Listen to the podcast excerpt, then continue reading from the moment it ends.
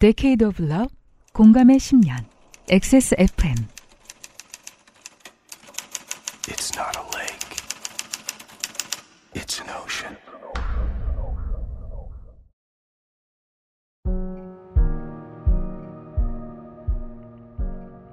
그 아실의 유승균 PD입니다. 사람들에게 먹히는 이야기는 따로 있습니다. 먹히는 이야기를 만들기 위해 이야기꾼은 세상을 관찰하지요. 민영화라 했다가 비난에 직면하면 경영 정상화로 말을 바꾼 뒤에 계속 민영화를 시도할 겁니다. 말은 사람들에게 영향을 끼치고 그 영향은 다시 말한 사람에게로 돌아와 그 말을 바꿉니다. 이야기를 만드는 사람과 이야기의 대상이 되는 세상, 그 이야기를 읽고 보고 듣는 대중은 누가 닭이고 달걀인지 알 수 없도록 서로에게 영향을 주고 서로를 바꾸어 갑니다. 2023 XSFM 올해의 게임은 발화와 수용의 공생에 대한 이야기 레메디 엔터테인먼트의 앨런 웨이크 2입니다.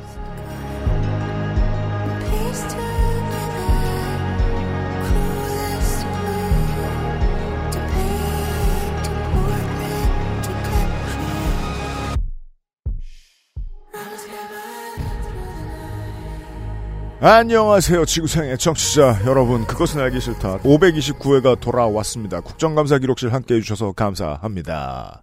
카르텔 후디 다 사주셔서 감사드리고요. 열심히 만들고 있습니다. 윤세민 에디터가 그동안 고생을 많이 했습니다. 안녕하십니까. 윤세민입니다. 많은 미디어가 물론 수용자를 고려하겠지만 네. 다른 미디어들은 수용자를 배려하는 거 이퀄 연출이 같잖아요.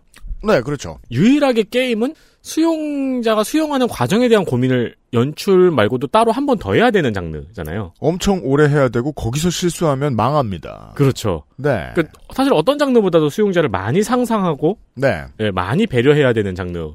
그렇죠. 그럼에도 불구하고 수용자에게 좋은 경험을 주기 위해서 더더욱이 창작자의 고민은 뒤로 가장 열심히 감추는 장르의 플랫폼이기도 합니다. 네. 근데 그걸 어떻게든 유감 없이 드러낸 작품이 올해의 Game of the Year 되겠습니다. XSFM이 선정한. 아,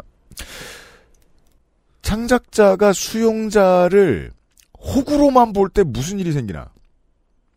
5천만의 문법, 존재감 키우는 한동훈, 연합뉴스 류미나 기자와 안채원 기자, 이번 주 수요일 낮에 나온 기사입니다. 저 아까 밥 먹는데 밑에 5천만의 문법 한동훈 대구 이렇게 써있길래 저게 뭔 소리지 도대체? 그니까요. 성문 영어 냈나? 그러니까 저 사람? 5천만 원을 주면은 훌륭한 문법이 되긴 하겠죠. 실제로는 정치 혐오 발언에서 나온 거죠. 어, 여의도의 문법이 아니라 온 국민의 문법으로 말하겠다라는 말을 한 거, 하고 다닌 거예요. 네. 대구와 대전에서. 네. 이 꼭 연합뉴스 류미나 안채영 기자뿐만이 아니고 정말 많은 언론사와 기자들이 아주 일사불란하게 지금 어, 중립 의무를 어기고 정치 활동을 하는 장관님을 응원하고 있어요. 아니 그리고 그 뉴스를 봤는데 네. 박근혜 대통령 대구 갔을 때 같더라고요. 네. 사진 찍고 사람 몰려들고 그래서 어 장관이 왜 저걸 하지? 그래서 대전에서 내리자마자 누가 되게 번듯한 꽃을 주고 비싸게 프린트해온 플래카드를 들고 뒤에 누가 있거든요. 그러니까요. 뒤에 한동훈 화이팅 이렇게 써 있어요. 근데 그 재질이랑 크기가 되게 전통시장에 오뎅집에 붙어 있는 거랑 비슷하거든요. 그래서 아 이게 정치 팬덤 많이 안 해본 사람들이 들러붙었구나라는 생각이 들긴 들었어요. 시사에 관심이 없어도 저희 방송을 듣는 분들이 많이 계십니다. 특히 이번 주에 열심히 들어주실 거예요. 근데 지난주에 갑자기 아무도 모르는 사람이었는데 미친 듯이 기사가 쏟아진 우리 장관님 부인을 음. 제가 소개를 해드리죠. 누가 시비 걸까봐 채널A에서 나온 말을 그대로 읽어드리겠습니다. 특히 어제 오늘 한동훈 장관의 부인 배우자에 대해 관심이 많았어요. 1975년생입니다. 서울대 법대 그리고 미국 콜롬비아 대학 로스쿨. 한 장관, 남편과는 고등학교 대학교 로스쿨까지 쭉 같이 학창 시절을 보냈습니다. 보시는 것처럼 2006년에 뉴욕주 변호사 자격증을 취득했고 지금도 대형 로펌이잖아요. 김현장 법률사무소의 미국 변호사로 근무 중이다. 아버님 같은 경우는 진형구 전 대검고검장이 아버지고 그리고 뭐 이제 본인 동생도 검사였다가 지금은 일반 대기업에 다니고 있고요. 법조인 집안입니다. 아무래도 한동훈 장관에 대한 관심이 촉발되다 보니까 그 부인에 대한 모든 여론의 관심이 집중되고 있는 건 아닌가 싶습니다. 들어보니 한동훈 장관의 아내는 검찰 로얄 패밀리 소속인가 봅니다. 음, 네. 가족도 잠깐 소개해드리죠. 어, 아버지 진형구는 예전에 대검찰청 공안부장이던 사람입니다. 1999년에 어느 오후에 기자들하고 폭탄주를 마시다가 IMF 구조조정에 반발하는 노조를 한 칼에 제압하기 위해서 자신이 파업을 유도했다 는 발언을 하고 그게 보도되는 바람에 특검에 붙들려갔던 인물입니다. 조폐공사 파업 유도 사건. 그렇습니다. 동생 진동규는 동료 검사에 대한 강제추행으로 징역 10개월 처벌을 받고요. 이후 CJ그룹의 법무 담당 임원이 된 사람입니다. 근데 판결문을 보면 성기 노출도 있고요. 강한 신체 접촉도 있고요. 강압도 상당히 많아서 판결문 속의 범죄 사실로 보면 징역형이 보통 더 길어지는 중간간이나 강간미수가 적합합니다. 음. 근데 검찰은 가볍게 강제추행으로만 기소해서 앞길을 터줬습니다. 그나마 그것도 무섭다고 어, 진동균 검사는 수사에 불응하면서 해외에 짱박혀 있다가 여권이 무효화될 위기에 처하자 그때 수, 귀국해서 수사를 받았던 기록이 있습니다. 그리고 이 진은정 변호사라는 부인과 남편 한동훈 가족에서 생긴 일들은 다음과 같습니다. 두 사람의 딸이 아동복지시설에 노트북 50여 대를 기증하는데 이게 엄마의 지인이 임원으로 있는 기업의 물건이었던 일. 딸이 고1 때 논문 6편을 써서 4개의 저널에 게재하고 10권의 영어책을 출간한 일이 있었어요. 딸의 논문 중에 문서 정보에 대필 작가의 이름이 들어간 게 걸린 일. 대필 작가로 매우 유명한 케냐 사람이었다고 하죠. 아, 진짜요? 예, 그런 시장이 있나 봐요. 이 논문 중 상당수의 주제가 미국 대학 입시에 도움이 되는 것들이라고 업계에서 이미 잘 알려진 것들이 이미 밝혀진 일 등이 있고요. 집은 시세보다 2에서 4억 저렴하게 전세를 얻은 특혜 의혹이 있고요. 타워팰리스인데요. 그리고 차를 좀 싸게 사기 위해서 주소지를 서울에서 경기도로 잠깐 옮겼다가 재전입한 일 등등이 이 부부에게서 있던 일입니다. 얼마나 싸진다고? 그래서 저는 제가 이름도 모르는 뭐 한 대씩 제작하는 차인 줄 알았는데 그냥 길거리에 많이 굴러다니는 E 클래스예요. 그거 세금 조금 싸게 하려는 거 아니에요? 그게 참 놀라워요. 야 부자들은 정말 저렇게까지 아끼는구나. 오, 그러게. 예. 사실 이거 법조 출입을 열심히 하고 있는 기자라면 모두가 알고 있는 사실입니다. 그럼에도 불구하고 한동훈 지지자 연호 같은 기사를 계속 쓸 수 있는 비겁함이 언제나 궁금합니다. 저는 이번에 결혼한 줄 알았어요. 더 큰 부정을 모르는 척하는 대가가 대체 언론인에게 무엇이 있을까 궁금해하면서 메시지를 이렇게 전달하는 사람이 소설가들 중에도 있을 수 있어요. 사람들은 어차피 다 읽겠지? 실제로 소설가들은 그렇지 않습니다만. 네. 근데 그렇다면 어떻게 될까? 사람들이 안 읽을 거예요. 사람들이 읽지 않는 작품은 사람들에게 영향을 끼칠 수 없으므로 쓸모없는 작품으로 남게 됩니다. 그러면 글을 그렇게 쓰면 안 되는 거죠. 그래서 글을 쓰는 사람은 계속해서 고민합니다. 어떻게 해야 흡인력 있는 문법에 맞는데도 불구하고 재미있는 작품을 만들까? 음. 이 고민에 대한 게임입니다. 잠시 후에 XSFM 올해의 게임 선정위원장과 함께 이야기를 들어보도록 하겠습니다. 요거 하나만 말씀드릴까요? 뭐야? 한동훈 장관 부인의 사진을 뭐 한동훈 장관이 뿌린 적이 없다. 왜 음. 하필 지금 공개한 이런 설왕설래가 있었잖아요. 음. 사진 찍으시는 분 많으실 거 아니에요? 네. 사진 한번 찾아보세요. 음. 이거는 누가 봐도 준비해놓고 찍은 사진입니다. 그러니까 지난주에만 해도 뭐 그냥 별일 아니다라는 거짓말을 하고 넘어갔는데 음. 그렇게 해서 별일이 아니려면 출장 갔을 때 정치 활동을 하면 안 됐죠. 네. 이건 예. 이게 연출이랄 건 아니고 뭐 실제로 봉사 활동을 했겠죠. 음. 근데 사진 찍는 행사라는 걸 준비가 돼 있고 찍히는 사람이 준비가 돼 있는 사진입니다. 저도 이 얘기만. 최근에 조선일보에 어, 논설이 유명해진 게 있어요. 이번 총선 못 이기면 윤 대통령은 스스로 물러나야 한다는 엄청나게 extreme한 주장 을 담고 있는 사설이 음. 조선일보를 통해서 나왔어요. 음. 조선일보의 절박한 심정이 이해가 되는 거예요. 제가 꾸준히 설명드렸잖아요. 박근혜는 결국 조선일보가 탄핵시켰다라고. 그때 얻은 조선일보와 조중동의 경험치는 뭐냐면 만약에 지금 대통령이 너무 못해서 다음번에 다시 정권 재창출이 될 수 없을 것 같으면 한 번 쉬어가도 5년 동안 다시 보수 대통령을 만들 수 있으니까 한 번 건너뛰는 한이 있더라도 이번 대통령을 어떻게든 끌어내리는 게 낫겠다. 그쵸. 라는 배움을 얻었던 것 같아요. 네. 그러면 조중동이 어떤 점에서 지금 고민을 하고 있는지 알 수 있습니다.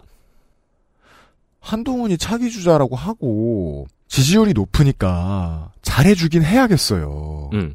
근데 윤석열하고 너무 똑같은 상품이에요. 그렇죠. 윤석열 검찰총장이 처음에 직을 벗어던지기 전에 정치 활동 하던 거랑 똑같은 구성을 보여주고 있거든요. 근데 그러자면 윤석열이 했던 일을 해야 돼요. 윤석열 정권을 쓰러뜨려야 됩니다. 한동훈은. 그게 아니면 그냥 윤석열 투거든요. 네. 그걸로 당선될 순 없어요. 더군다나 이렇게 지지율이 계속해서 낮다면요? 그래서 저쪽이 참 힘들겠구나.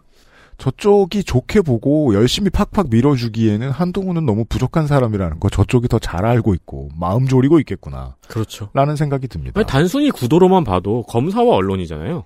검사와 언론은 대립 구도인데 국회의원은 사실 여기에 비하면 X이잖아요. 한국에서는요. 네, 네, 음. 그러니까요. 그러니까 국회 정치인, 국회의원 이런 이런 사람들이 정치인이었던 사람이 대통령이 되는 게 언론 입장에서는 더 쉬운 일인데 네. 검사가 갑자기 된다는 건 언론 입장에서는 더 어려운 일이죠. 그렇습니다.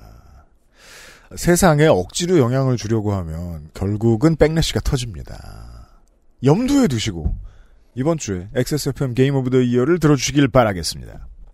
그것은 알기 싫다는 8시간 다루는 프리미엄 한방차 더 쌍화 120년 전통의 덴마크 프리미엄 신바이오틱스 큐비엔 사르락토 프로바이오틱스 경기도 김치의 진수 콕 집어 콕 김치 실천하는 사람들을 위한 노트북 한국 레노버에서 도와주고 있습니다. XSFM입니다. 콕 집어 콕 믿어도 되는 김치를 찾을 땐콕 집어 콕 햇서 빙진 김치 재료부터 공정 유통까지 안심 직접 구매한 재료로 만드니까요 그러니까 김치가 생각날 땐 콕 집어 콕 인체 적용 시험을 마친 프리미엄 원료 MSM. 관절 건강엔 QBN. 제조원 주식회사 우리바이오 유통판매원 주식회사 헬릭스미스 1년 중 레노버 노트북이 가장 저렴할 때는 얼마 남지 않은 블랙 프라이데이. 지금 바로 액세스몰에서 레노버 특가를 확인하세요. Lenovo for those who do.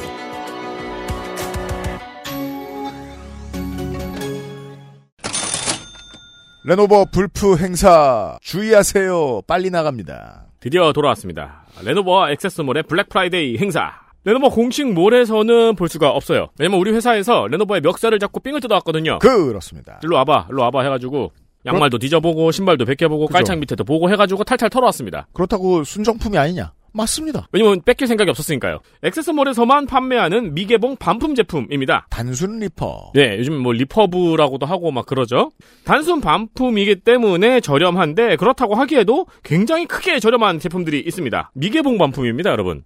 X1 요가 G7부터 아이디어 패드 1i까지 7가지 골라보는 재미가 있습니다. 가장 저렴한 인터넷 검색용과 학생용부터 working station 역할을 할 수 있는 노트북까지 들어있습니다.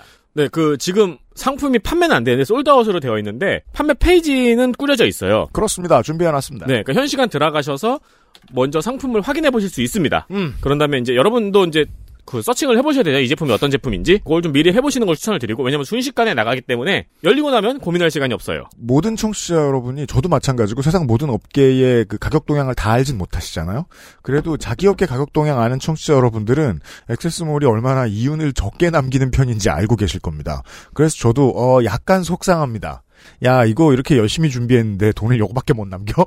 보세요 가격 어떤지. 주의사항이 두 가지가 있는데요. 하나는 제품의 워런티가 각각 다릅니다. 개인이 좀 참고를 해보셔야 되고요. 알려드립니다. 그리고 두 번째는 교환 반품이 불가합니다. 혹 제품이 불량이어도 AS는 가능하지만 네 교환 반품은 불가하다는 페널티가 있습니다. 그렇습니다. 대부분의 경우 AS로 해결이 가능합니다만 뽑기 운이 0.01% 정도 passive로 네거티브가 들어갑니다. 그렇다고 뭐 벽돌이 들어있진 않겠죠? 그럼요. 10월 24일 방송 업로드 기준으로 내일부터 판매가 가능하고요. 금요일부터 판매합니다. 11월 24일입니다. 그리고 현재 들어가 보시면은 어떤 상품이 어떤 가격으로 팔리게 될지 꾸려져 있습니다. 불프 할인이 그 외에도 많습니다. 이번 주 방송 내내 소개해드리죠.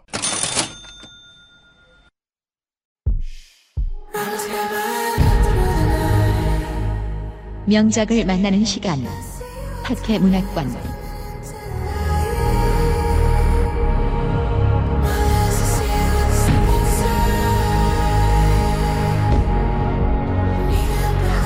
원래 정해져 있던 대로 문학 시간인 건 맞습니다.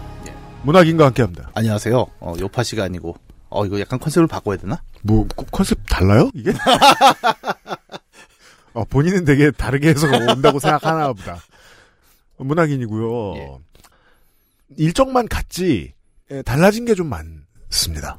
우리는 원래 2023년 가을 문학 시간에 다루려던 작품을 다루게 됐는데 예. 제목에서 청취자 여러분들이 보셨다시피 음. 본의 아니게 음.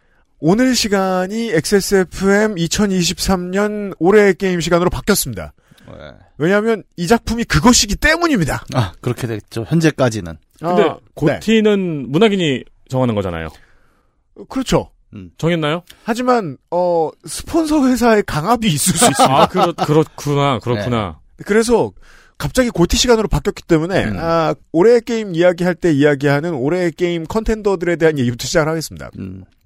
문학인이 올해 죽을 뻔했습니다. 아까 들어올 때까지 내내 엄살 피웠습니다. 할 네. 게임이 너무 많았습니다. 엄살이 아니라 올해는 정말 심하게 많이 나왔습니다.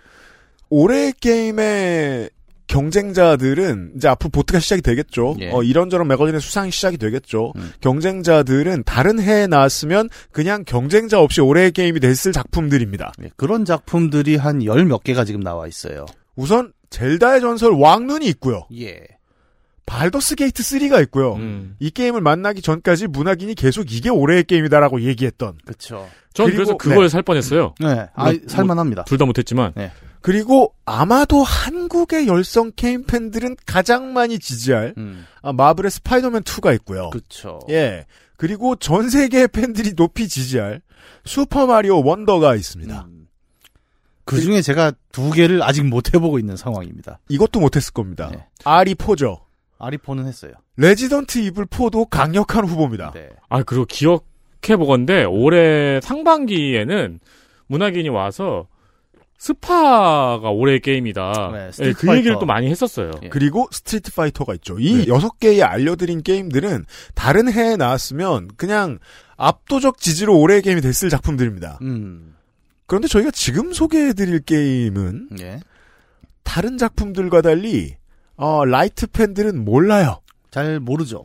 근데 해외의 평단은 지금 이쪽으로 기울고 있습니다. 그러니까 해외에서도 사실상 현재로서는 발더스 게이트 3가 이제 대부분의 상을 휩쓸지 않을까라고 예측을 하는데 근데 저, 어, 어, 하고 있어요. 예, 상을 주는 게 이제 게임 개발자가 있고 네. 그다음에 게임 이용자가 있고 음. 근데 이른바 critic이라고 하는 또 집단이 있죠. 그렇죠. 이 critic들의 choice가 거의 다 이 게임으로 지금 들어오고 있죠. critic들이 이겨요. 예. 언제나. 네. 결국 메타크리틱의 승리가 됩니다. 그래서 이 골든 조이스틱 어워드가 지금 아직 향배를 알 수 없는데 음. 아, 대중 인지도에 비해서 지금 분위기가 가장 묘한 작품입니다. 네.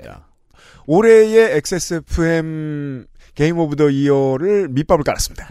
아직까지 몰라요. 지금 음. 11월이기 때문에 네. 아, 진짜 저 얼마 전에 굉장히 흥미로운 기록을 봤어요. 예. GTA가 GOTY를 한 번도 못 받았더라고요. 그 GOTY가 뭐 받는다 안 그러니까 받는다 최다 GOTY를 한 예, 번도 예. 못 받았더라고요. 그런 거 같네요. 생각해 보니까. 네네. 그래서 그러니까, 찾아보니까 어. 그 산 안드레아스 나올 때는 하프라이프 2가 나왔었고, 이길 수 없죠. 네. four 나올- 시대였죠. 예, 네. 4 나올 때는 폴아웃 3가 나왔고, 음. 희대의 명작 5 때는 라스트 오브 어스 1이 나와서, 그러니까 막상 이러고도 이런 거 다 떠들어놨는데 막 다 P의 거짓 이럴 수도 있어요. 골든 조이스틱 그러니까 뭐 award가. 얼마 네. 전에 롤드컵 끝났지만 이제 응? 웨이보가 야 간만에 우리가 롤드컵 결승에 왔다 하는데 T1 막 페이커 앉아 있고 막 음. 그죠. 뭐 모든 길은 나를 통한다 막 이러고 있는데 아, 그니까 그, 최고의 평가는 그거였어요. 음. 아, 페이커를 보고 꿈을 키운 중국 소년들이 페이커에게 깨졌다. 뭐 깨져서 영광일 수도 있겠지만 네. 네, 그런 일들이 있었고 어 이제 어, 뜬금없이 우리가 11월에 GOTY 얘기를 좀 했잖아요. 음. 어 그리고 사실 게임 얘기는 오늘은 여기까지로 끝입니다. 그래요? 맞아요. 이제부터 게임 얘기는 저만 합니다. 예. 예. 아니, 뭐, 우리가 언제 안 그랬겠습니까? 뭐. 네. 늘 그랬듯 게임 음. 얘기하지 않는 올해의 게임 시간입니다. 네, 오늘 우리가 다룰 게임은 앨런 웨이크 2라는 게임입니다. 음. 입니다. 올해 10월 말쯤에 나왔고요. 음. 사실 전작이 한 13년 전쯤에 나온 게임이에요. 네. 근데 제가 이거를 굳이 게임 얘기가 아니라고 말씀을 드리는 이유는 음. 사실 이 게임은 어, 대중적인 게임이라고 하긴 조금 어렵거든요. 국내의 크리틱이라고 네. 볼수 있는 사람, 뭐, 기껏해야 유튜버, 블로거, 네. 그리고 뭐, 저 몇몇 매체의 기자들인데, 이분들이 하는 얘기가 다 똑같습니다. 음. 난해하다. 예. 난해한 것이 매력일 수도 있고, 음. 그리고 보통은 국내에서는 한글로 된 글을 쓰는 분들은 다 난해해서 별로다라고 예. 이야기합니다. 예. 그래서 이 게임을 저희가 추천을 하면서도 이거를 어, 해보시면 좋다라고 말씀을 절대 안 드릴 거예요.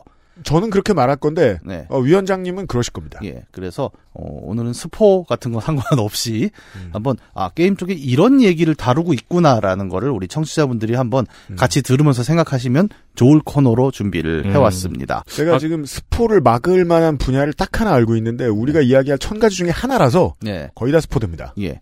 그리고 한 가지 말씀드리면 원래 GOTY는 제가 뽑았습니다. 네. 음. 하지만 그렇죠. 어, 이번에는 이 얘기를 한 8월부터 저한테 이 게임이 나온다. 앨런 웨이크 2가 나온다. 정확히 얘기할게요. 네. 지금 제가 설명할 수 있는 걸 지금 시작하면서 다 드리고 갈게요. 예. 어, 지금 우리 스튜디오 안에는 제가 2012년에 샀던 앨런 웨이크 1 Collector's Edition이 있습니다. 예. 지도와 그 시골 마을 엽서 그리고 tutorial 미션에서 자기소개를 하자마자 죽는 사람이 썼다고 주장하는 책. 음. 어, 뭔가 스웨이드 같이 돼 있는 아주 양장본이에요. 예. 앨런 웨이크 파일즈라는 책까지 제 손에 음. 들려 있습니다. 제가 이 앨런 웨이크 1을 100번 깼을 겁니다. 정말 브라이트 폴즈라는 동네가 실제로 있다면 전 네. 고향에 온 듯한 제가 둠 얘기할 때 맨날 얘기하잖아. 고향에 온 듯한 기분을 네. 느낄 거라고. 근데 2가 13년 만에 나온다니까. 이 게임이 워낙에 대중성이 없어서 투자도 계속 실패하고 음. 못 나올 만한 이유가 있어서 영원히 안 나올 거라고 하다가 나오니까 그냥 큰 기대를 안 갖고 나는 헤비 팬이니까 예. 그냥 이게 나온답니다. 예. 하고 문학인한테 설명을 드렸고 음. 그냥 호들갑을 떨었을 뿐이에요 여름부터. 근데 해본 많은 크리틱들이 이상하죠. 음. 기대가 컸는데 이 정도까지 기대를 뛰어넘을 줄 몰랐다. 그렇죠. 그래서 올해의 게임 시간에 들어오게 된 것이고 저는 올해의 게임으로 넣어야 되니까 이 방송을 준비하세요라고 말한 적은 없습니다. 저는 긴가민가 했거든요. 네. 그러니까 다음부터는 네. 이렇게 내년부터는 아니면 올해도 그렇게 해도 되고 음. 두 분이서 이렇게 갈리면은 예. 둘 다 방송을 한 다음에 네. 투표를 합시다. 그러니까 말이에요. 가중치를 둘 중에 한 사람 가위바위보 해가지고 주기로 합시다. 아니 저희 그. 예, greatest 투표하는 것처럼 투표를 한번 엽시다. 공천을 줘봤더니 문학인이 잘한 것 같진 않죠. 그리하여 앨런 웨이크 2가 XSFM 올해의 게임입니다. 네. 어, 일단 이 게임은 어 주요 배경으로 미국이 나오죠. 우리가 뒤에 설명을 하겠지만. 주된 배경은 미국입니다. 네. 하지만 이 게임의 제작사는 핀란드에 있죠. 핀란드 회사가 만들었습니다. 예, 핀란드에 있는 레메디 엔터테인먼트라는 회사가 2013년에 1편을 만들고 아 2010년에 1편을 만들고 음. 2013년에 2편을 만든 2023년에 2편을 만들었고요. 예, 그런 게임입니다. 근데 게임 팬들 준 조금 아시겠지만 이 회사가 만든 가장 대중적인 게임은 Alan Wake는 아니에요. 이 회사의 이름을 모르는 게임 팬도 많고 게임에 관심 없는 분들 아예 이 회사 이름 모르시겠지만 게임에 관심이 없는 분들도 소수 음. 이 회사가 만든 최고의 히트작에 대해서 알고 계십니다. 그렇죠. 이제 Max Payne이라는 아 Max Payne은 그 저기 그 코스프레로 알고 있죠. 네, 이제 총싸움하는 네 표정 똑같이 하는 아저씨 있잖아요. 예, 예, 예. Max Payne one two Max Payne 프랜차이즈가 게임을 넘어선 바깥의 문화 콘텐츠 시장에도 알려지면서 네. 이 회사가 존재감이 생깁니다. 그렇죠. 특히 이제 Max Payne에서 아까 소위 말하는 Remedy Entertainment라는 회사를 널리 알린 이제 bullet time이라는 개념이 있었죠. bullet time. 네. 이게 뭐냐면은 그 원래 게임할 때 총 쏘잖아요. 음. 그러면 그냥 실시간으로 다다다다 쏘면서 막 피하는 거 아닙니까? 음. 근데 이 bullet time이라는 게 적용되면서 총을 쏘는 순간에 슬로우 모션이 걸리는 거죠. 그렇죠. 예, 이게 소위 말하는 그 주윤발 영화 음. 같은 데서 이렇게 쌍권총을 쏘면서 아, 쫙 총을 따라가 카메라가 총을 따라가는 것 같은. 그냥 슬로우로 나가는 거예요, 총알들이. 아, 그러면 그렇죠. 완전 멋있죠. 이 아저씨 이 아저씨 보셨어요? 아, 예. 네. 이게 느려지면서 네. 어, 이 카메라가 느려지면서 느려질 때는 영화적인 연출을 해야 되는 상상력이 필요하잖아요. 예. 그것을 영화 매트릭스 시리즈에서 따옵니다. 네. 카메라가 360도 돌죠. 그러니까 만들다가 말고 음. Matrix를 본 거예요, 네. 제작진이. 그래서 이 장면이 도입됩니다. 예. 처음으로 게임에. 그래서 이후에 많은 액션 게임들이 어, 여기서 많이 영감을 얻어서 음. 사실 Max Payne 시리즈 그리고 Remedy Entertainment 하면 원래 액션 미장센에 굉장히 특화된 어떤 회사로 우리가 널리 알고 있었단 말이에요. 그죠. 근데 Max Payne 시리즈 뭐 이 얘기를 길게 할 건 아니지만 음. 잘 보면은 액션 훌륭하죠. 재밌죠. 근데, 근데 우리가 모를 얘기가 자꾸 나와요. 예. 근데 얘는 기본적으로 이렇게 약간 형사 약간 음. 타락한 형사잖아요. 음. 근데 이 뒷골목에서의 하드보일드한 스토리텔링을 다루는 게 음. 절대 액션만 잘하는 회사가 아니다라는 느낌은 분명히 있었어요, 당시에도. 그렇습니다. 아, 그게 액션만 좋았으면 우리가 1, 2, 3부의 이야기, 소위 말하는 Max Payne이라는 인물에 대한 이야기를 그렇게 오래 할 리는 없었거든요. 네. 근데 그 특유의 분위기를 잘 만들면서, 어, 스토리텔링도 못하는 회사는 아닌데? 음. 같은 이야기는 꽤 있었던 거죠. 음. 근데 여기서 이제 처음 시작된 Remedy의 스토리텔링이라는 것은 이후에 점점 발전을 하기 시작하죠. Max Payne까지만 해도 이게 어떤 미스터리 판타지까지 부르기는 좀 어려웠어요. 그냥 미스테리가 조금 있는 하드보일드 느와르 형사물. 예, 그런 형사물이었는데 이제 2010년에 Alan Wake라는 작품을 후속작으로 내놓으면서 본격적으로 머리가 아파집니다. 예, 굉장히 미스테리 장르로 들어가기 시작을 하는 거죠. 음. 그래서 뭐 1편 Alan Wake 1편 얘기는 저희가 좀 뒤에 드리고 음. 그 다음에 이제 이 회사는 뭐 다작을 하는 회사는 아니죠. 음. 이제 2016년에 Quantum Break라는 게임이 나오게 되는데 한 3, 4년의 작품 하나씩 나옵니다. 네. 이 게임부터는 본격적으로 얘네가 추구하는 바가 이제 명확해지는 거죠. 그렇습니다. 그러니까 그냥 판타지가 아니라 어떻게 보면 이제 우리가 urban fantasy라고 부르는 또 서브 장르가 있죠. 음. 그러니까 우리 한국에서 보통 판타지라면 뭐 합니까? 그 중세를 배경으로 음. 오크와 엘프와 톨킨의 그렇죠. 예, 드워프가 나와서 네. 마법을 쏘고 음. 역해는 팬티만 입고 이상한 판타지가 있죠. 일본 판타지가 이제 복장이 자유롭고 예. 그 남캐는 3대 500이 돼야 팬티만 입을 자격이 주어집니다. 예, 예, 예. 근데 이제 판타지가 꼭 그것만 있는 건 아니잖아요. 네. 네. 어반 판타지라고 하는 개념이 이제 조금씩 들어오기 시작을 해요. 음. 그 퀀텀 브레이크는 그 중에서도 이제 소위 말하는 어 약간의 사이파이, 음. 그러니까 과학 사이파이 작품입니다. 과학적인 이야기를 섞은 미스테리물로 가기 시작을 하는 거죠. 어. 시간을 다루는 SF물에 가까운 미스테리를 음, 다뤄요. 그렇습니다. 그렇게 이제 이 회사가 어 맥스페인처럼 총싸움 게임을 만드는 회사가 점점 총싸움의 비중을 줄이고 음. 뭔가 자신들이 하고 싶은 이야기가 있는 것처럼 계속 작품을 내는 거죠. 그죠. 음. 맥스펜 시리즈만 보고서는 그냥 아 액션 게임 우중충하고 음. 뭔가 멋있게 만드는 회사다. 그래서 네. 사람들이 열광을 했고 음. 그 뒤부터는 팬들이 떨어져 나갑니다. 예. 기본적으로 이게 뭐야 싶은 대중성이 없는 것들에 천착을 하기 시작합니다. 그리고 대신 다른 것에 집착해요. 예. 기본적으로 맥스페인은 시간을 잘 다루는 액션 네. 게임이었습니다. 아, 실시간을 느리게 만들고 천천히 만들고 그것의 싱크로가 아주 기술적으로 잘 맞아 있는 액션을 예. 구현했다면 앨런 웨이크 1에서는 시간을 앞으로 뒤로 가면서 그 기억과 미래와 현재가 싸우는 어떤 이상한 연출을 해놓은 거예요. 여기서 팬들이 뚝 떨어져 나갑니다. 네. 그걸 게임에서 뭐하러 구현해? 음. 그리고 그 세계관을 퀀텀 브레이크에서 무한 확장시킵니다. 미래가 곧 소멸되어서 시간이 사라지고 세계가 멸망할 거라는 걸 알게 된 어떤 사람이 과거로 돌아가서 재벌집 막내 아들이 돼요. 음. 대재벌이 된 다음에 회사를 만들어서 시간을 멈추는 걸 막을 수 없으니까 대신에 노아의 방주를 만들겠다는 일을 하기 시작합니다. 음. 그 재벌이. 예. 그리고 그걸 막고 시간의 소멸로 인해서 세상이 멸망하는 걸 막기 위해서 시간 이쪽으로 갔다가 저쪽으로 갔다가 음. 노력하는 어떤 주인공의 이야기를 총싸움으로 다루는데 음. 주된 주제에 사람들이 녹아 들어가지 못했어요. 아, 그렇죠. 사실 네. 그래서 퀀텀 브레이크는 흥행적인 면에서는 대단한 성과를 내진 못했어요. 음. 저만 좋아했어요. 예. 왜냐면 지금 제가 들으면서 무슨 말인지 잘 모르겠거든요. 예, 그러니까 약간 그 논란 영화의 테넷 같은 포지션인 음. 거죠. 좋다. 예, 뭔가를 많이 다뤘대. 알겠는데 봐도 난 뭔 말인지 모르겠는데 네. 이런 평가가 좀 강했습니다.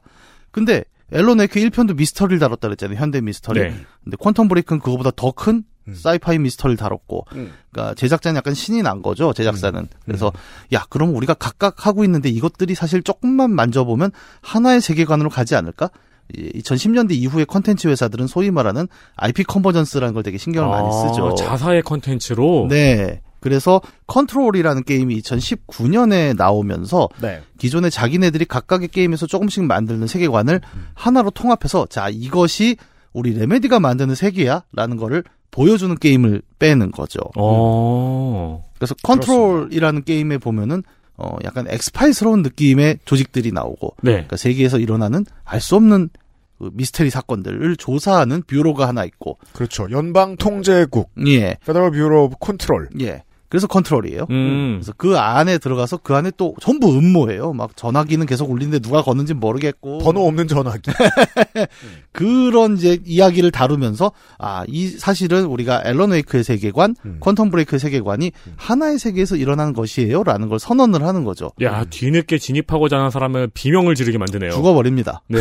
그러니까 물론 지금의 이제 20대, 때뭐 reviewer들의 리뷰를 궁금해서 이렇게 찾아보면 음. Control부터 Remedy의 게임을 시작한 사람들 이 있어요. 예. Control이 어느 정도 컨트롤 그 정말 컬트적인 인기를 좀 끌었기 때문에 그렇죠. 이 세계관을 이해하기 위해서 다른 작품을 봐야 된다는 걸 1년 뒤에 알았다. 네. 2년 뒤에 알았다. 이런 음. 식으로 얘기해요. 네. 게임은 게임성의 요소대로 하나로 완성이 돼 있거든요. 음. 다만 시간을 너무 많이 쓰고 애착을 가지는 유저들을 위해서 음.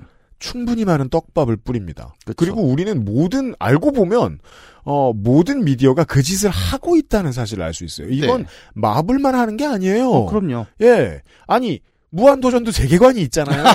있죠, 있죠, 예. 있죠. 아니 우리 방송도 세계관이 있어요. 아, 있죠, 그럼요. 다 연결되는. 예. 그거는 이제 공개 방송에서 연결이 되죠. 예. 그런데 다른 게임 회사들은 그걸 건드리지 못했던 거예요. 음. 사실 Control부터가 흥행이 있다라는 지금 이 지적이 되게 재밌습니다. 왜냐하면 그럼 Alan Wake도 그랬고 Quantum Break도 그랬는데 왜 Control에 와서 사람들이 이러는 거야? 음. 왜냐하면 이 Control에서 완성되는 이 Remedy universe라는 세계관은 사실 Remedy만의 독창적인 게 아니라 음. 이미 대중들로부터 아 그 방식은 우리에게 매우 익숙하다. 그죠. 라고 받아들여지는 어떤 트렌드 속에서 피어난 거거든요. 어른들은 계속해서 댓글을 씁니다. 네. 이거 Stranger Things에서 기묘한 이야기에서 봤어. 네. 이거 엑스 파일에서 봤어. 네. 음. 그리고 프로듀서 잠시 후에 이야기할 프로듀서 보- 메인 프로듀서는 이야기합니다. 나는 이 이야기를 스티븐 킹의 소설에서 봤어. 예. 사람들에게 이미 익숙한 방식으로 만들어진 현대 미스터리 세계관이라는 음. 서브 장르가 있죠. 그게 아까 제가 말씀드린 어반 판타지라는 개념인 거예요. 음. 도시에서 일어나는 괴담스러운 뭔가라고 음. 하면 사실 우리에게도 익숙한 것들이 있습니다. 있죠, 있죠. 예. 예를 들어 한국에서는 자생한 그 괴담 중에 학교 괴담이 있죠. 학교 괴담 있죠. 그렇죠.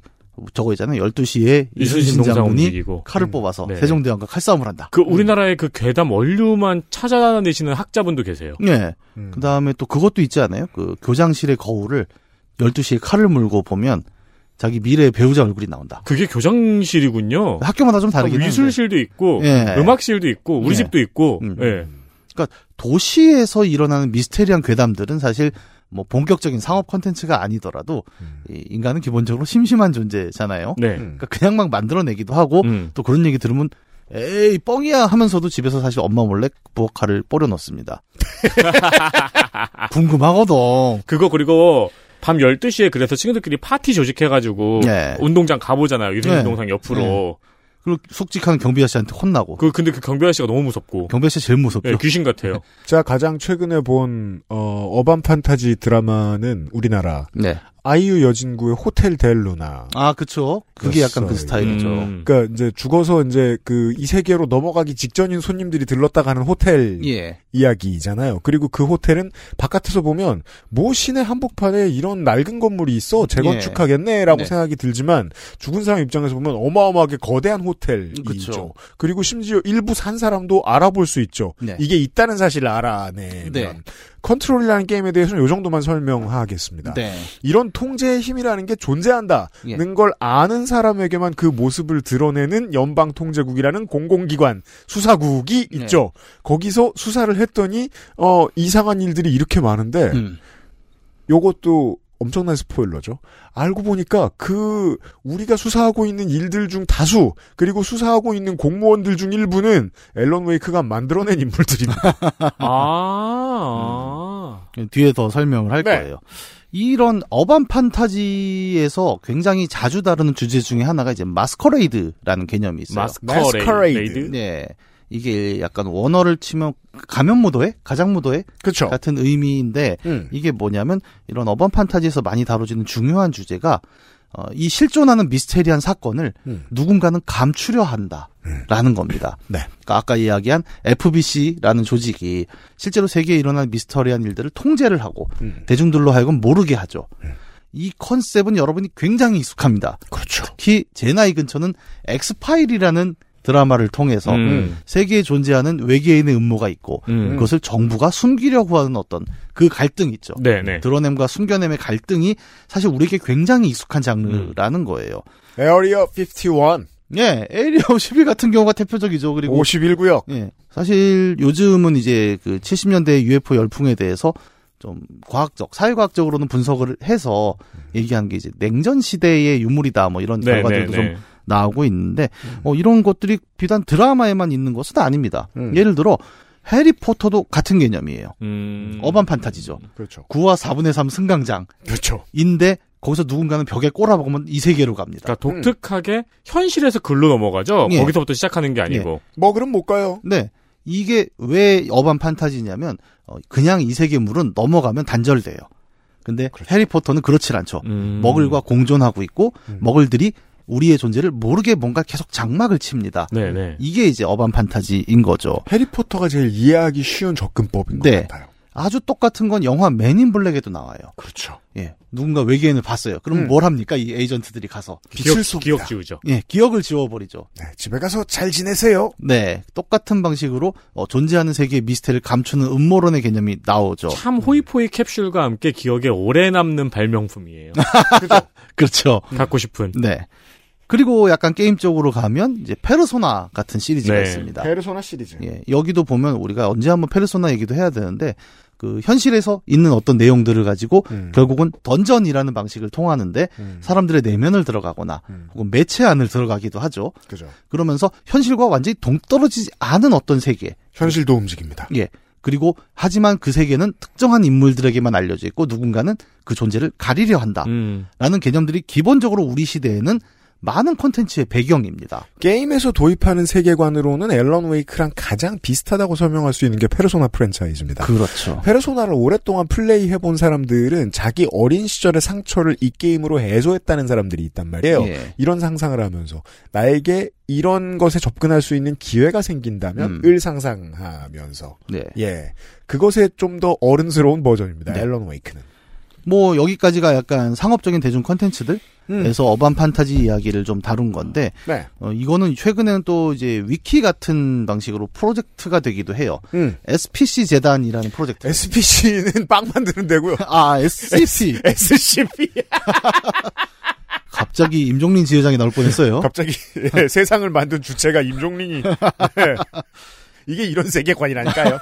네. SCP라는 건 이제 Secure, Contain, Protect. 음. 그래서 이게 딱 그거죠. 그러니까 이 존재를 우리만 알고 있어야 되고. 아, 저 맞아. 여기를 어디서부턴가 흘러 들어가다가 여기를 들어온 거예요. 예, 뭐 그날 밤이 엄청 혼란스러운 밤이었어요. 예.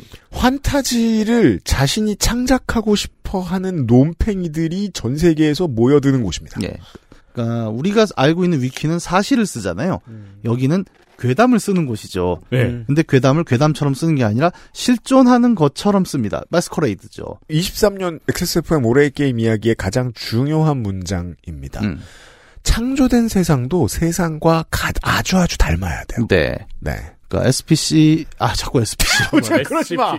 여기 딱 들어가시면 홈에 경고, 재단의 데이터베이스는 기밀입니다. 비화가 인원의 접근은 엄격히 금지되어 있습니다. 음. 위반자는 추적, 특정 구금합니다. SPC는 샤니, SCP는 괴담. 예. 네. 그래서 이런 괴담류는 또 최근에 인터넷에서 유행하기도 해요. 나폴리탄 괴담이라고 아마 들어보신 분들이 있을 거예요. 나폴리탄 괴담. 예. 그런 거 있죠. 뭐 PC방 알바 수칙이라고 음. 하는데 실제로 아, 맞아, 맞아. 공포를 직접 다루는 게 아니라 음. 뭔가 있는 것처럼 말해서 허세로 공포를 주는 또 그런 장르가 있어요. 음. 그러니까 11시 이후에 어, 어떻게 생긴 남자가 말을 거면 절대 응답하지 말고 어, 비상벨을 누를 것. 음. 외에는 안 써놔요. 그리고 무서운 얘기를 최대한 길게 해놓고 네. 맨 마지막 그 결론이 똑같아야죠. 네. 인기 메뉴는 나폴리탄. 주제죠. 예, 이런 방식입니다. 그러니까 네. 뭔가 미스테리가 지금 내 옆에 있다고 계속 설명을 하는 거예요. 맞아요. 하지만 그게 뭔지는 끝까지 잘 드러내지 않는 방식들. 그런 괴담 맞죠. 뭐 택시 기사는 어디서 무슨 손님은 절대 안 태운다. 네네네. 뭐 그런 거. 잠수부는 뭐 어떤 물건은 절대 건드리지 않는다. 네. 그러니까 이런 배경이 우리 지금 시대에 보편적이라는 거예요. 음. 생각보다 인터넷 여러분 오래 보시는 분들은 한 번씩 반드시 본 이야기들인데 음. 얘들이 우리 말하는 urban fantasy, masquerade라는 개념으로 사실 익숙하다는 거죠. 음. 그리고 그걸 딛고 나오는 게 아까 우리가 쭉 얘기했던 웨이크, 컨트롤, 음. 퀀텀 브레이크를 네. 거쳐서 나오고 어떻게 보면 2023년에 이제 앨런 웨이크 2라는 데서 1년의 마침표를 찍은 음. 결과로 나왔다고 보시면 될 것 같아요. 야. 정리해 줍니다. 네. 저 여- 최근에 배운 말이 하나 있는데 네. 니줄을 깐다는 말을 최근에 배웠거든요. 그건 또 뭐예요? 그 최근에 배웠어요. 네. 어떤 분들이 제 앞에서 막 다 아, 안다는 듯이 막 뜨시더라고요. 그래서 몰래 네. 공부했어요. 저랑 임경빈이죠. 네. 네. 니, 니주를 깐다가 뭐야? 네. 복선을 깐다는 얘기래요. 아, 니주가 복선이라. 아니요. 저도 의미는 모르는데. 네. 아, 진짜? 나도 임경빈한테 배웠다. 이야기 진행에 복선이나 배경을 깔아준다는 쇼에서 어. 음, 그런 의미래요. 그래서 그럴 듯하면 아 니주 잘 까네. 아. 약간 그런 거구나. 왜 기자들 헬마가 뭐, 그게 늘었거든요. 내일 모레 말씀드릴게요. 뭐 야마가 어떻다 뭐 그런 그, 뭐 그런 것도 돼요. 네. 업계 용어 같은 거. 야마는 약간 왁구와 비슷한 그러니까 이야기. 아, 이거 막 거시기류의 어휘잖아요. 무엇과 바꿔도 되는 음. 이게 컨트롤 얘기 최대한 안 하려고 할 텐데 컨트롤에서도 계속 그렇죠. 예. 만약에 플레이하실 분들은 느끼실 텐데 컨트롤 정도면 국내 번역팀이 기가 막히게 잘해놓은 잘 뽑았습니다. 예 알려질 수 없는 문제라고 예. 이제 대괄호 쳐놓잖아요. 예. 그런 것 같은 거예요. 음. 와꾸란 음. 니주란 아 근데 요즘에는 자유로에 차가 많아가지고 자유로 귀신은 없겠네요. 통행량이 너무 많잖아요. 그게 카메라가 늘수록 귀신은 사라집니다. 아 그러니까요. 근데 역으로 카메라에 찍힌 귀신 영상물 같은 거 나오잖아요. 예. 생각해보세요. 70년대에는 UFO 사진이 엄청 찍혔거든요. 음, 맞아요. 요즘은 왜 안 찍힐까요? 사진이 많 카메라가 많아요. 예, 카메라가 많으면 숨어요, 얘네가. 네. 요즘엔 그거 있잖아요. 예. 구글어스에서 어디를 확대하면은 아. 괴생명체가 보인다 이런 거. 네, 저는 주로 자전거 타다 넘어진 사람을 많이 봐요. 그렇죠. 이거 이거 기둥에서 옆으로 서 있는 사람도 있잖아요. 그러니까 세계를 디테일하게 보면 정말 온갖 해괴한 일들이 벌어지고 있는데 그죠. 어떻게 보면 미스테리라는 게 그런 거죠. 음. 뭐 우리가 확률적으로는 접하지 못하는 많은 것들이 실제로는 어디서 일어나고 있는데 네. 그거를 확률적으로 이해를 못하는 우리에게 다가오면 그게 바로 미스테리이기도 합니다. 매력적이죠. 네. 생각해 보면 현대의 이 타이틀 게임들은 다 기본적으로 이런 구조를 가지고 있어요. 네. 내가 이해 못할 어떤 것에 우연히 조우하게 돼서 이해하는 데까지 음. 걸리는 일, 시간과 일들. 음. 네. 예. 그 기준에서 놓고 봤을 때 레메디에 대한 이 critic들의 점수가 점점 높아지고 있습니다. 네. 그런 배경이 이제 우리가 Remedy Connected Universe라는 이 세계관을 RCU. 예, 이 세계관의 가장 기본이 되는 거죠. 음. 그러면 이제 이 세계관의 가장 기초적인 요소들을 한번 생각을 해볼게요. 음. 먼저 어, 아까 이야기한 대로 결국 이 세계관 안에도 우리가 사는 세계에 우리의 이성으로는 이해할 수 없는 초자연적 어떤 현상들이 계속 벌어지고 있다가 기본 전제예요. 네. 그렇죠. 예. 그리고 이를 통제하는 비밀 기관이 아까 얘기한 FBC, 음. 소위 말하는 컨트롤 기관이 음. 존재를 하고 얘들은 이런 사건이 나타나면 주변을 다 통제를 하죠. 음. 민간인 접근 금지하고 자기네가 그걸 뭐 포획을 하든 음. 검체를 빼든 음. 그래서 자기네 기관에 또 숨겨놓고 네. 또 기록을 열심히 합니다. 그죠. 네, 그게 그 기록이 이제 SCP 재단 같은 위키처럼 나오게 되는 음, 거고요. 네, 네. 요런 세계관이 있는데 문제는 이제 얘들이 장르의 특성상 완전히 가상 세계가 아니라는 거예요. 이것도 아까 우리가 얘기했죠. 그렇습니다. 그러니까 예를 들어 이 기관의 본부는 뉴욕에 있죠. 음. 뉴욕에 있는 The Oldest House라는 건물이 있어요. 네. 애칭을 그렇게 부릅니다. 네. 마치 FBI 건물을 저 One Federal Plaza라고 부르는 네, 것처럼 네, 네. FBC 건물을 Oldest House라고 부릅니다. 이유는 아무도 이 건물이 언제 생겼는지 모르기 때문입니다. 음. 언제 누가 지었는지도 모르고 이 건물 자체가 그 미스테리 현상으로 어느 날 툭 나타났다고밖에 아, 이해가 안 돼요. 네. 근데 그리고 이 신비스러운 통제 능력에 대한 최소한의 이해가 없는 사람은 이 건물에 들어갈 수 없고 이 건물을 볼 수 없어요. 아 들어가긴 해요. 아, 네, 들어가긴 해요. 아, 네. 근데 들어가는데 그냥 낡은 내부가 보이는구나. 예, 아까 뭐 하는 건물인지도 모르고 음. 제가 예전에 GTA 얘기할 때이 얘기를 했을 거예요. 우리는 생각보다 도시에 있는 많은 건물에 못 들어가거든요. 음, 네 네. 예, 그래서 음, GTA는 그렇죠. 문이 없어도 도시가 자연스럽죠. 음. 맞습니다. 그러니까 비슷한 현상인 거예요. 올디스타우스는 되게 그럴 듯한데 그냥 지나가는 배경인 거죠 사람들한테. 그래서 그- 택배는 받을 수 있어요. 그 도시의 상막함을 인간은 급동이 올 때 가장 처절, 철저하게 느끼죠. 제가 지금 그 얘기하려 했어요. 그래서 급동이 마려서 올디스타우스 문을 열고 똥이 마려요 하면 화장실까지 갈 수 있는 거죠. 아, 그- 그래도 이- 그 인류를 위해서 공익을 위해서 그걸 열어 놨네요. 그래서 개방 화장실이 많으면 거기 시, 장이나 구청장은 일 잘하는 사람이라고. 네. 예, 그러니까 오히려 존재를 모르는 거예요. 모르죠. 예. 하지만 그 기관이 바로 이제 그 기관의 본부 라는 거고 음. 이제 그런 통제를 통해서 결국 통제가 있다는 건 뭐냐면 사건이 실제한다는 얘기거든요. 네. 공공기관이 어, 대상을 관리 번호를 부여해서 문서를 만든다는 건 사건이 실제한다는 얘기입니다. 음. 사실 실제라는 거는 뭐 철학적인 얘기일 수는 있겠지만 우리가 이게 실제한다고 얘기하는 게는 굉장히 수천 년간의 철학자들이 얘기를 해도 아직도 증명하기 어려운 부분들이 있어요. 제일 어려운 게 실존이죠. 예. 근데 여기서 말하는 실제라는 건 공공기관에 의해서 실존한다라는 음, 거잖아요. 음, 음. 그래서 이제 컨트롤이 배경이 공공기관이자 네. 어, 수사 능력을 국가로부터 인정받은 기관인 이유가 거기에서 등장합니다. 음. 실제 한다는 걸 건조하게 체크해 줄 수 있는 곳은 공기관이에요. 네. 그래서 공기관이 바라본 이상 현상으로 접근을 하게 되는 거죠. 음. 이상 현상이 있는데 이게 실제 한다고 인정해 주는 공기관이 있으니까 게이머 입장에서 더 재밌어요. 예. 그리고 설득력이 커져요. 음. 장르로서의 완성도가 높아지죠. 이거는 우리 입장에서 나사죠, 나사. 나사죠. 그러니까 나사가 외계인을 인정했다라는 뉴스를 전 지구인이 기다리고 있잖아요. 네. 그렇죠. 그거를 인정할 수 있는 공공기관은 우린 지구의 나사밖에 인정을 안 하니까. 그렇죠. 나사도 예산이 좀 모자라면 항상 이제 비슷한 주제를 그렇죠. 발표를 하죠. 딱 떡밥을 슬슬 흘리죠. 네. 믹서기도 만들고. 이 예산 조금만 더 주시면 저희가 곧 이제 티셔츠도 팔아야 되고. 제가 나사 티셔츠가 있지 않습니까? 아, 네, 그렇죠. 가끔 입고 오잖아요. 맞아요. 옷이 어, 많지 어떻게 않거든요. 생긴 거예요? 그, 어, 그 우주복 안에는 주황색 속옷을 입어요. 네. 제가 그걸 하나 샀어요. 아. 완전 형광 주황색. 그게 약간 위험 때문에 그렇게 한다고 하더라고요. 그렇겠죠. 잘 발견돼야 되니까. 예. 공공기관에 의해 실제한다는 얘기를 제가 중요하게 드리는 이유는 사실 앨런 웨이크가 그 얘기를 다루고 있는 게임이기도 해요. 맞습니다. 실제라는 것은 무엇인가가 이 게임이 굉장히 큰 주제이기도 해서 앨런 웨이크 프랜차이즈의 주제 실제는 무엇인가? 네. 그래서 이제부터 본격적으로 앨런 웨이크 1편의 얘기를 한번 짚어보도록 하지요. 광고 듣고 와서요. XSFM입니다. The onyx kiss of inky waters. The jet black undertow of 임금님께 진상한 전통 방식 그대로. 현대인에 맞춘 프리미엄 한방차 더 쌍화 초일류 글로벌 PC 브랜드 레노버에선 내가 원하는 컴퓨터를 커스터마이징 할 수 있다, 없다? 지금 엑세스몰에서 확인하세요. Lenovo. For those who do.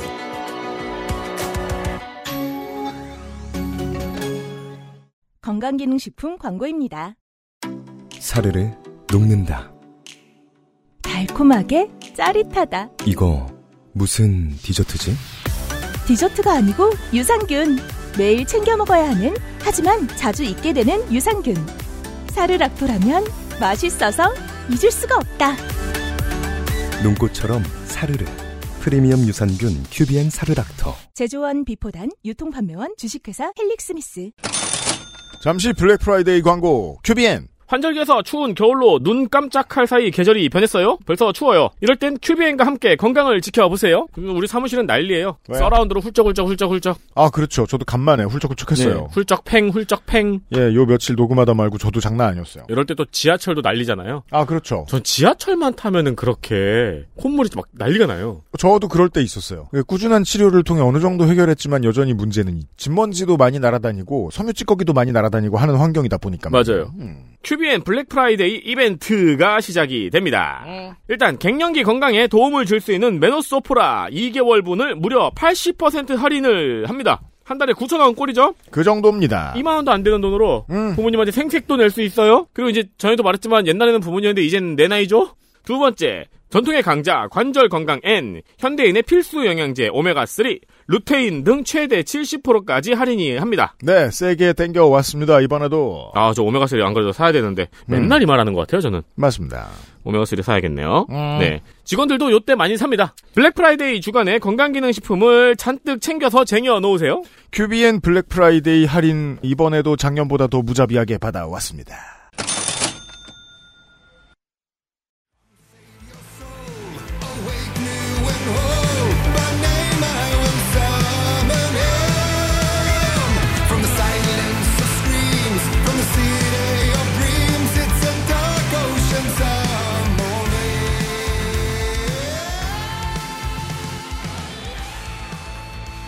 본격적이 지금부터입니다. 네. 어, 우리 두 시간 했는데 이거 이거 언제 나갈지 모르겠네.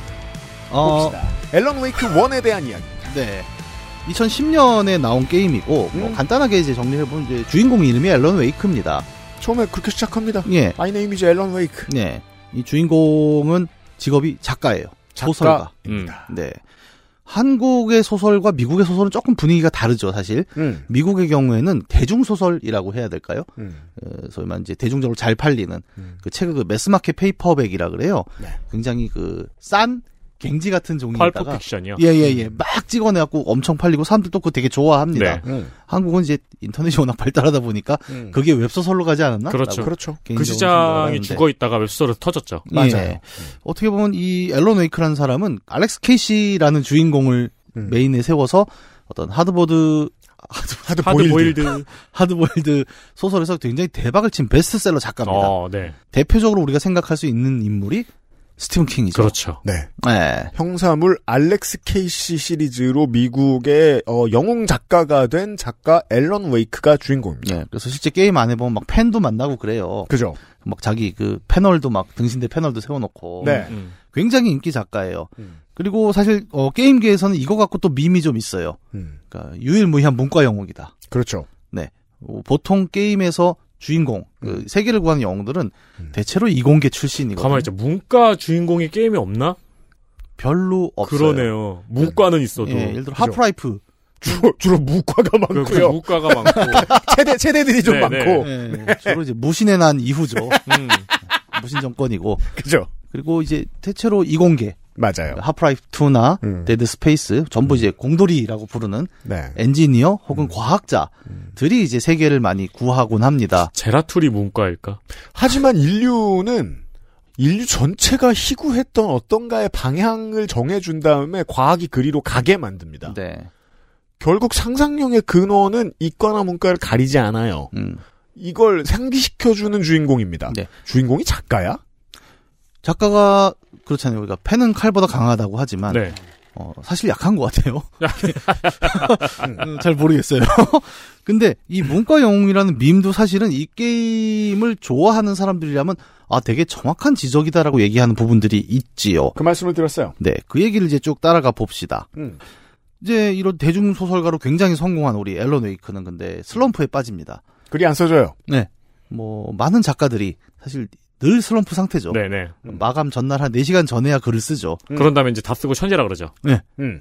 그, 제가 아주 죽여버리고 싶은 순간들이 있습니다. 저는 이제 편집장 일을 하고 있잖아요. 그렇죠. 다 목을 뽑아버리고 싶은데, 성갑이요? 아 근데 가벼워 한 번도 안 늦었다면서요? 에, 예, 지지에서 단 한 번도 늦은 적이 없어요. 미친 새끼 아니야? 오히려 먼저. 그럼 그냥 내가 싫은 거잖아, 이 새끼는. 드디어 우리 세계관이, 우리 방송의 세계관이 밝혀졌어. 아, 그러네. 성갑인 내가 싫기 때문에 이렇게도 세계관이 연결되는군요. 이 분탕질을 치는 거야. 사실은 1시 10분에 마포역에서 내린 다음에 50분 동안 걸어오는 거지. 이 새끼. 어제 와 있거나. 아, 이렇게 또두안 세계관이? 만난, 예, 아이고. 변성 세계의 홍성갑 네. 미스터리군요. 음. 주인공은 이제 큰 슬럼프에 빠졌고 글을 한 글자도 못 써요. 음. 음. 저도 그- 예전에 한 번 겪어본 적이 있긴 하거든요. 음. 근데 뭐 그냥 게으른 거죠. 그냥 맞아요. 저, 는 그렇게 생각합니다. 착실하게 하다 보면 또 돌아오긴 해요. 예. 네.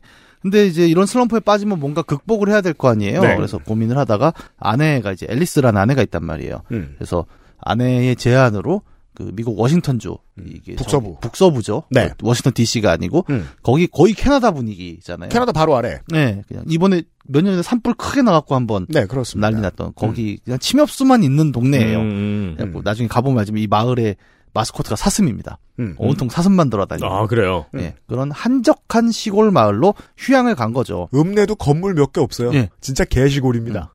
그리고 국립공원이 쫙 펼쳐져 있고 예, 물고기가 많은 곳이라서 네. 예 수산업에 종사하는 사람들이 많고 네, 미국 시골은 진짜 다친 사회가 많잖아요. 음. 그렇죠. 그 바로 옆이 이제 포틀랜드가 있는 오레곤주인데 음. 그 안- 아래쪽이 포틀랜드에서 저 유튜버 하승진 씨가 뛴 적이 있잖아요. 아, 예. 그래서 폭풍 이동하던. 예, 유튜브를 보다 말고 하승진 씨가 저 전태풍 씨한테 예, 오레곤은 뭐가 유명한지 알아요? 그랬더니 전태풍 씨가 뭐라는 줄 알아요? 뭐래요? 촌놈들? 그 촌구석입니다. 예. 네, 어촌 산촌계. 예. 네. 그래서 그 마을의 이제 중심인 이제 브라이트 폴즈. 네. 여기는 실제 지명은 아니라고 하죠. 음. 그런 가상의 마을에 야, 약간 며칠간 그 음. 별장을 하나 예약해서 좀 묵다 가자라고 음. 이제 갑니다. 근데 이 두 사람이 묵는 데가 되게 풍경이 좋아요. 마을의 중심부에 있는 콜드론이라는 호수가 있습니다. 근데 그 호수 한가운데 이렇게 섬이 조그만 게 하나 있고 네. 거기 다리로 이렇게 들어가면은 별장이 딱 그 집만 있는 거예요. 어, 네. 그 다리 무너지면 끝이네요. 네. 네. 그리고 그 섬의 이름은 잠수부의 섬. 네. Diver's Isle. Diver's Isle. 아, 그래서 정말 잠수부들 딱 우리로 치면 약간 해녀 해녀의 집 음. 같은 느낌으로 쉬어가는 곳 같은. 네. 네. 하지만 시간의 뒤틀림이 이 레메, 레메디 Connected Universe에 있다고 말씀드렸죠? 음. 미리 알려드리면 그 Diver's Isle은 2010년에 앨런 웨이크와 앨리스 웨이크가 놀러 간 곳인데 1970년에 화산 폭발로 물에 잠긴 곳입니다. 네. 근데 이 사람들이 실제로는 때- 존재하지 않는 음, 곳이죠. 음. 그래서 거기를 이제 짐을 풀고 있는데 와이프랑 얘기를 하다 둘이 대판 싸워요. 그건 이제 여행 갔으면 이제 싸울 순서니까. 뭐, 네. 그리고 대판 싸우다가 갑자기 정전이 나요. 음. 빠직빠직하고 정전이 났다가 빛이 꺼- 사라져요. 예, 빛이 싹 사라지고 깜깜해서 막 더듬더듬 하다가 다시 불이 켜졌는데 와이프가 없어지고 비명만 들립니다. 음. 그래서 보니까 막 찾아갔더니 와이프가 물속에 빠져 있는 거예요. 여보 음. 하고 갔더니 물속에 팍 빠졌어요. 예. 그리고 오, 오, 오 하고 이제 어쨌든 와이프가 빠졌으니까 자기도 뛰어 들어가야 될거 네. 아닙니까? 뛰어 들어가고는 기억을 잃어버리는 거죠. 며칠이 지났는지 모르게 시간이 지나가고 갑자기 산골에서 깨어납니다. 네. 정신을 차렸더니 웬 차가 교통사고가 나 있고 본인의 링컨 차량이. 예. 그리고 자기는 일어났는데 어? 뭐 어떻게 된지 하나도 모르는 거예요. 왜냐면 물에 빠졌는데 산에서 깨어났거든요. 예. 이해가 안 되는 거예요. 음. 그리고 시간을 보니까 자기가 일주일이 지난 겁니다. 네. 그 첫 여행 온 날부터. 음. 그래서 어 내가 뭔가 기억을 잃은 것 같아. 일주일간. 예. 그래서 일단 중요한 게 두 개잖아요. 음. 아내가 어떻게든지 찾아야 되고. 네. 그다음에 그 일주일간 나는 무슨 일이 있었던가 음. 기억도 찾아야 됩니다. 그렇죠. 이렇게 해서 게임의 모험이 이제 시작이 음, 되는 거죠. 음. 근데 이제 시작을 하면은 이 게임은 되게 정보를 흩어서 줘요. 음. 그러니까 지나가다 라디오를 듣기도 하고 음. 뭐 어디 표지판을 보기도 하고 근데 그러면 light 팬들이 떨어져 나갑니다. 네. 원래 이런 게임의 정보란 한 번에 우르르 쏟아져 나온 다음에 네. 나는 싸움만 해야 돼요. 음. 근데 레메디의 게임들은 조금 싸우다가 정보 주고 조금 싸우다가 정보 주고 정보를 얻는 게 본편이에요. 네. 정보를 얻는 게 메인이고 전투가 굉장히 네. 부가입니다. 근데 그렇게 이렇게 어떻게 길을 따라가면서 뭔가를 찾으려고 사람들을 만나려고 하는데 어떤 사람이 전화해서 이제 내가 납치범이다. 네 아내를 찾고 싶으면 나를 찾아와 보시지. 음. 약간 이런 이야기를 하는 거죠. 협박을 합니다. 그래서 찾아가는데 문제는 이 찾아가는 길에 자꾸 누가 오는 거예요. 근데 음. 사람이 아닙니다. 사람이 아니에요. 시꺼먼 그림자 같은 애들이 와요. 음. 그러면서 자꾸 앨런을 다리를 걸어서 넘어뜨리고 때리고. 그래서 유명해진 앨런 웨이크의 액션이 등장합니다. 네. 랜턴을 들고 있다가 랜턴으로 빛을 쏴서 음. 그 그림자 같은 닌겐들의 그림자를 제거한 다음에 그때부터 싸웁니다. 예. 그냥 총을 쏘면 안 맞아요. 그림자라서. 빛을 네. 비추고 총을 쏘는. 예. 근데 문제는 뭐냐면 총알이 굉장히 제한적입니다. 이 게임이. 총알이 네 맞아요. 음. 그래갖고 총한 방을 쏠 때 계산을 해야 돼요. 생각을 많이 해야 됩니다. 내가 지금 이 총알 써도 되나? 네. 크리스락의 유명한 루틴 중에 하나가 있어요. 네. 미국의 총기 사고를 막는 법은 공화당이 자꾸 총기를 규제하지 말자고 하니까 음. 총알 값을 만 배로 올리는 거죠. 그래서 마트에 가서 총알 한 발을 음. 5천 달러에 사게 하는 거다. 그래서 원수 같은 새끼한테 가서 내가 돈을 벌어서 말이야 이 새끼야. 조금만 기다려. 내가 5천 달러를 모아서 총알을 사올 거야. 그런 게임입니다. 음. 총알이 적어요. 그래서 이제 랜턴으로 비춰서 그림자를 날리고 음. 총을 쏜다라는 개념이 나름 혁신적이었어요. 저 처음에는. 음. 그리고 생각보다 이게 무섭습니다. 음. 그 왜냐면 시꺼먼 애들이 이렇게 소리도 막 이상한 소리 내면서 오잖아요. 그죠. 말을 많이 합니다. 네. 혼자서 하면 섬뜩할 정도로 무서웠어요. 저는 진짜 1편을 하면서 음.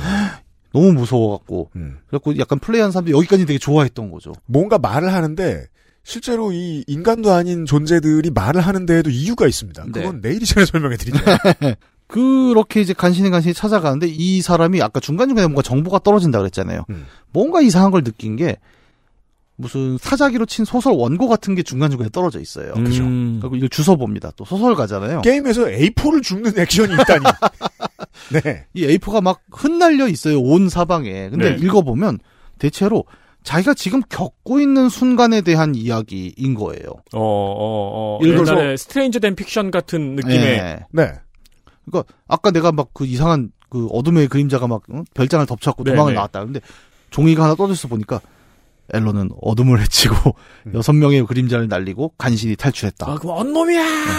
그래서 앨런 웨이크 1에서는 원고를 주시면 바로 읽어보는 게 중요. 근데 네. 합니다. 그게 지나온 이야기인 거예요? 앞으로 펼쳐질 이야기? 바로 앞에 일이에요. 바로 지, 지나온? 아니요, 바로 지금 이렇게 겪을 일. 어. 네. 어. 순간 거대한 크레인이 앨런을 덮쳐왔다. 그럼 크레인이 와요? 그럼 뛸 준비해야 돼요. 아, 저거구나. 무한도전에서 반경 5m 안에서 박명수 씨가 접근 중입니다. 그럼 뛸 준비해야 돼요. 약간 네. Destination 같은 느낌도 좀 맞아요, 음, 맞아요. Destination도 시간이 소재인 공포물이잖아요. 네. 그러니까 이게 섬뜩한 거예요. 왜냐하면 아니 우리가 봐도 그렇잖아요. 내가 이거 저 같으면 약간 몰래카메라고 생각을 했겠죠. 그렇겠죠. 장난이야? 이거 왜 이래? 예. 그 뭔가 이거 이상한 일이 일어나고 있고 원고가 자꾸 음. 힌트인지 저주인지 모르겠지만 자꾸 떨어지고 있구나. 아, 그리고 무서워서 원고에 집착하게 되겠다. 네, 맞아요. 내가 주운 원고가 현실이 되네? 음. 라는 질문을 게이머가 하게 됩니다. 네. 그렇죠. 그래서 이게 왜 그런가를 이제 또 파악을 해야 될 거 아니에요. 음. 게임을 진행하다 보면 조금씩 밝혀지는 이야기가 이제 여기 보면은 그 락밴드가 또 한 분 계시죠. Old Gods of Asgard. 예. 아스가르드의 옛 신들. 예. 그래서 두 분 이름이 이제 오딘과 토르예요. 오딘 앤더슨과 토르 앤더슨 형제들이 이게 미국 배경이니까 미국으로 상상해 주세요. 네. 어, 촌구석의 형제들인데 락 밴드를 만들어서 좀 떠요. 네. 그래서 투어도 다니고 잘 살았어요. 근데 지금은 은퇴할 때가 되고 기침만 해도 탈장이 되는 노인들이 됐어요. 그래서 자기 고향에 집을 짓고 살고 있어요. 네. 이두 사람이. 근데 이 두 양반이 맨날 술에 취해 있고 막 헛소리하고 동네 사람들이 약간 저 저 노망난 노인네들 음. 약간 이런 취급을 하는데 미국 노인들 특유의 취미인 밀주 담그기를 하고 여생을 보내고 있어요. 예. 근데 이 노인들의 말이 약간 전곡을 찌르는 게 있는 거죠, 들어보면. 음. 그래서 이 콜드론 호수라는 것이 사실은 굉장히 미스테리한 뭔가야. 넌 몰랐지? 약간 이런 얘기를 합니다. 음. 어, 근데 얘가 제가 예전에 호라이즌 제로던 얘기를 하면서 이 콜드론에 대한 얘기를 한번 한 적이 있죠. 어, 그런가요? 예. 콜드론이 우리말로 이제 번역하면 보통 가마솥? 음. 이라고 아, 번역이 되는데 네네네. 한국형 그 삼겹살 구워 먹는 가마솥이 아니라 음. 마녀솥이에요. 아, 그 매다는 거? 예, 네. 예, 예. 뭔가 왜 거, 거미 눈곱 넣고 막 그런 거 그렇죠, 있잖아요. 그렇죠, 그렇죠. 그러니까 애초에 이 호수가 약간 그런 느낌이었다는 거죠. 음. 그리고 이분들 얘기가 저 호수의 신비한 힘이 뭘 하냐면 주로 예술가들이 어떤 창작을 했을 때 그 창작의 결과가 현실에 영향을 줘버리는 그런 힘을 갖고 있는 거다. 여기서부터 이야기가 본격적으로 펼쳐집니다. 네. 창작자가 창작을 하면 그게 현실에 영향을 준다고라? 음. 이게 섬뜩하죠. 그럼 아까 그 원고랑 약간 겹치는 거예요. 음. 그럼 저 원고를 쓴 놈이 나의 이야기를 만들고 있는 건가라는 생각을 하게 되는 거죠. 우리는. 네. 그럼 원고를 창작한 새끼가 앨런의 지금 아스트랄한 상황을 만들어내고 있는 것인가? 예. 그렇다면 콜드론의 개념을 다시 한번 게이머들은 생각해 봅니다. 음. 게임에서 콜드론, 큰 가마솥이 나오면 그 가마솥은 보통 거대한 어떤 에너지를 빨아들여서 엄청나게 빨아들여서 어떤 마력을 만들어내는 기계로서 역할을 해요. 그렇죠. 그러니까 일종의 거대한 엔진인 음, 거죠. 음. 네. 그러면 얘는 우리가 처음에 얘기했지만 소설가고 그것도 꽤 성공한 유명 소설가 아닙니까? 근데 언 놈이 날 갖고 네. 음. 그러니까 처음에 그 생각을 하는 거예요. 아 그럼 내가 소설 다시 쓰면 되는 거 아니야? 아, 내가 스티븐 킹인데. 네, 네, 네. 고치자. 네, 내가 소설가고 소설이 난데 음. 내가 쓰면 되지. 내가 다 했어, 마. 문제는 핍진성입니다. 그 금지요. 핍진성.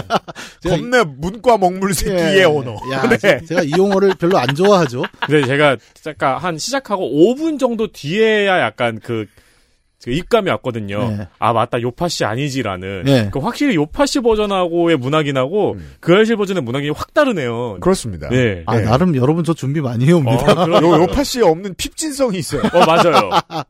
이거는 저도 별로 안 좋아하는 네, 용어인데. 먹물 단어를 감추지 못해요. 그러니까 뭐 가짜 이야기를 만든다고 해도 음. 그 안에서 최소한 말은 돼야 된다예요. 네, 아주 네. 쉽게 얘기하면.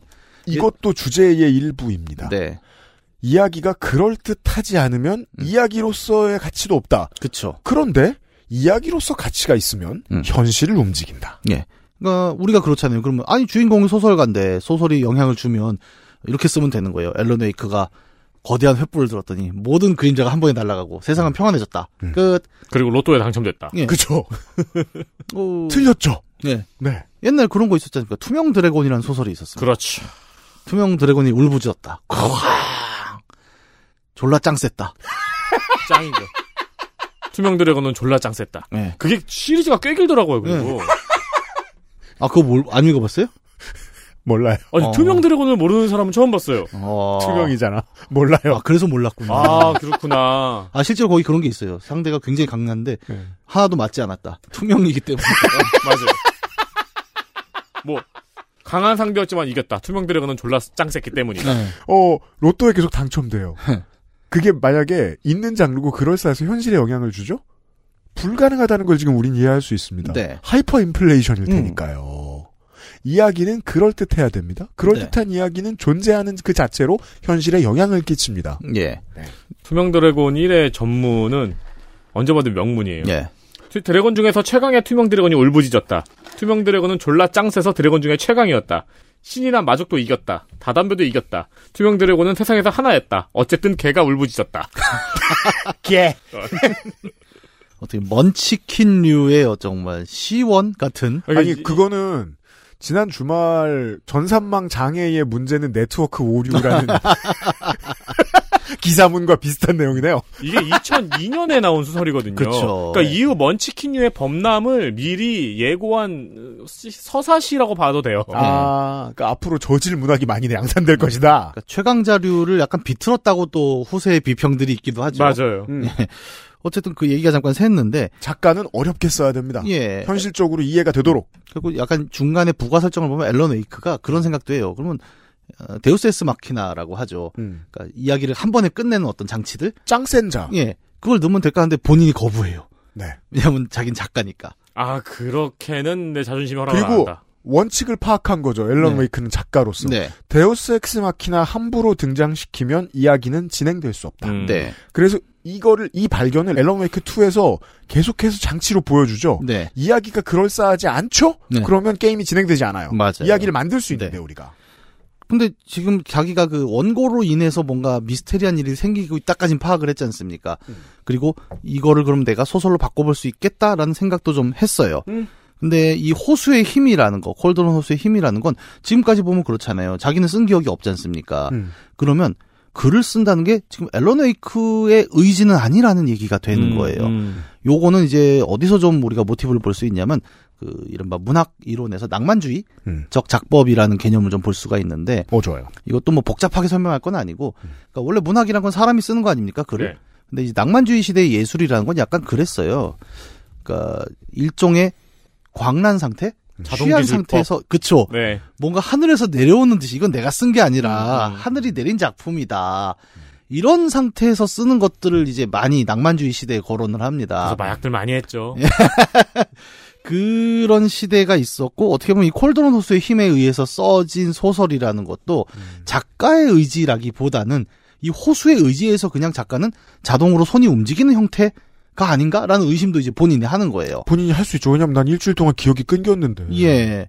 그래서 결국 어 이도저도 못하고 그냥 헤매고 있다 보니까 점점 이 소설이라는 게 아내를 구하고 자신의 기억을 찾는 방향이 아니라 배드 엔딩으로 향하고 있다는 이제 느낌을 받게 되는 거죠. 아 이야기가 작가인 나를 글로 끌고 가는군요. 네. 그래서 결국 기억을 좀 찾죠. 음. 찾았더니 자기가 진짜 소설 쓰고 있던 게 맞아요. 아. 근데 이 소설이 자기 의도대로 안 가는 거예요.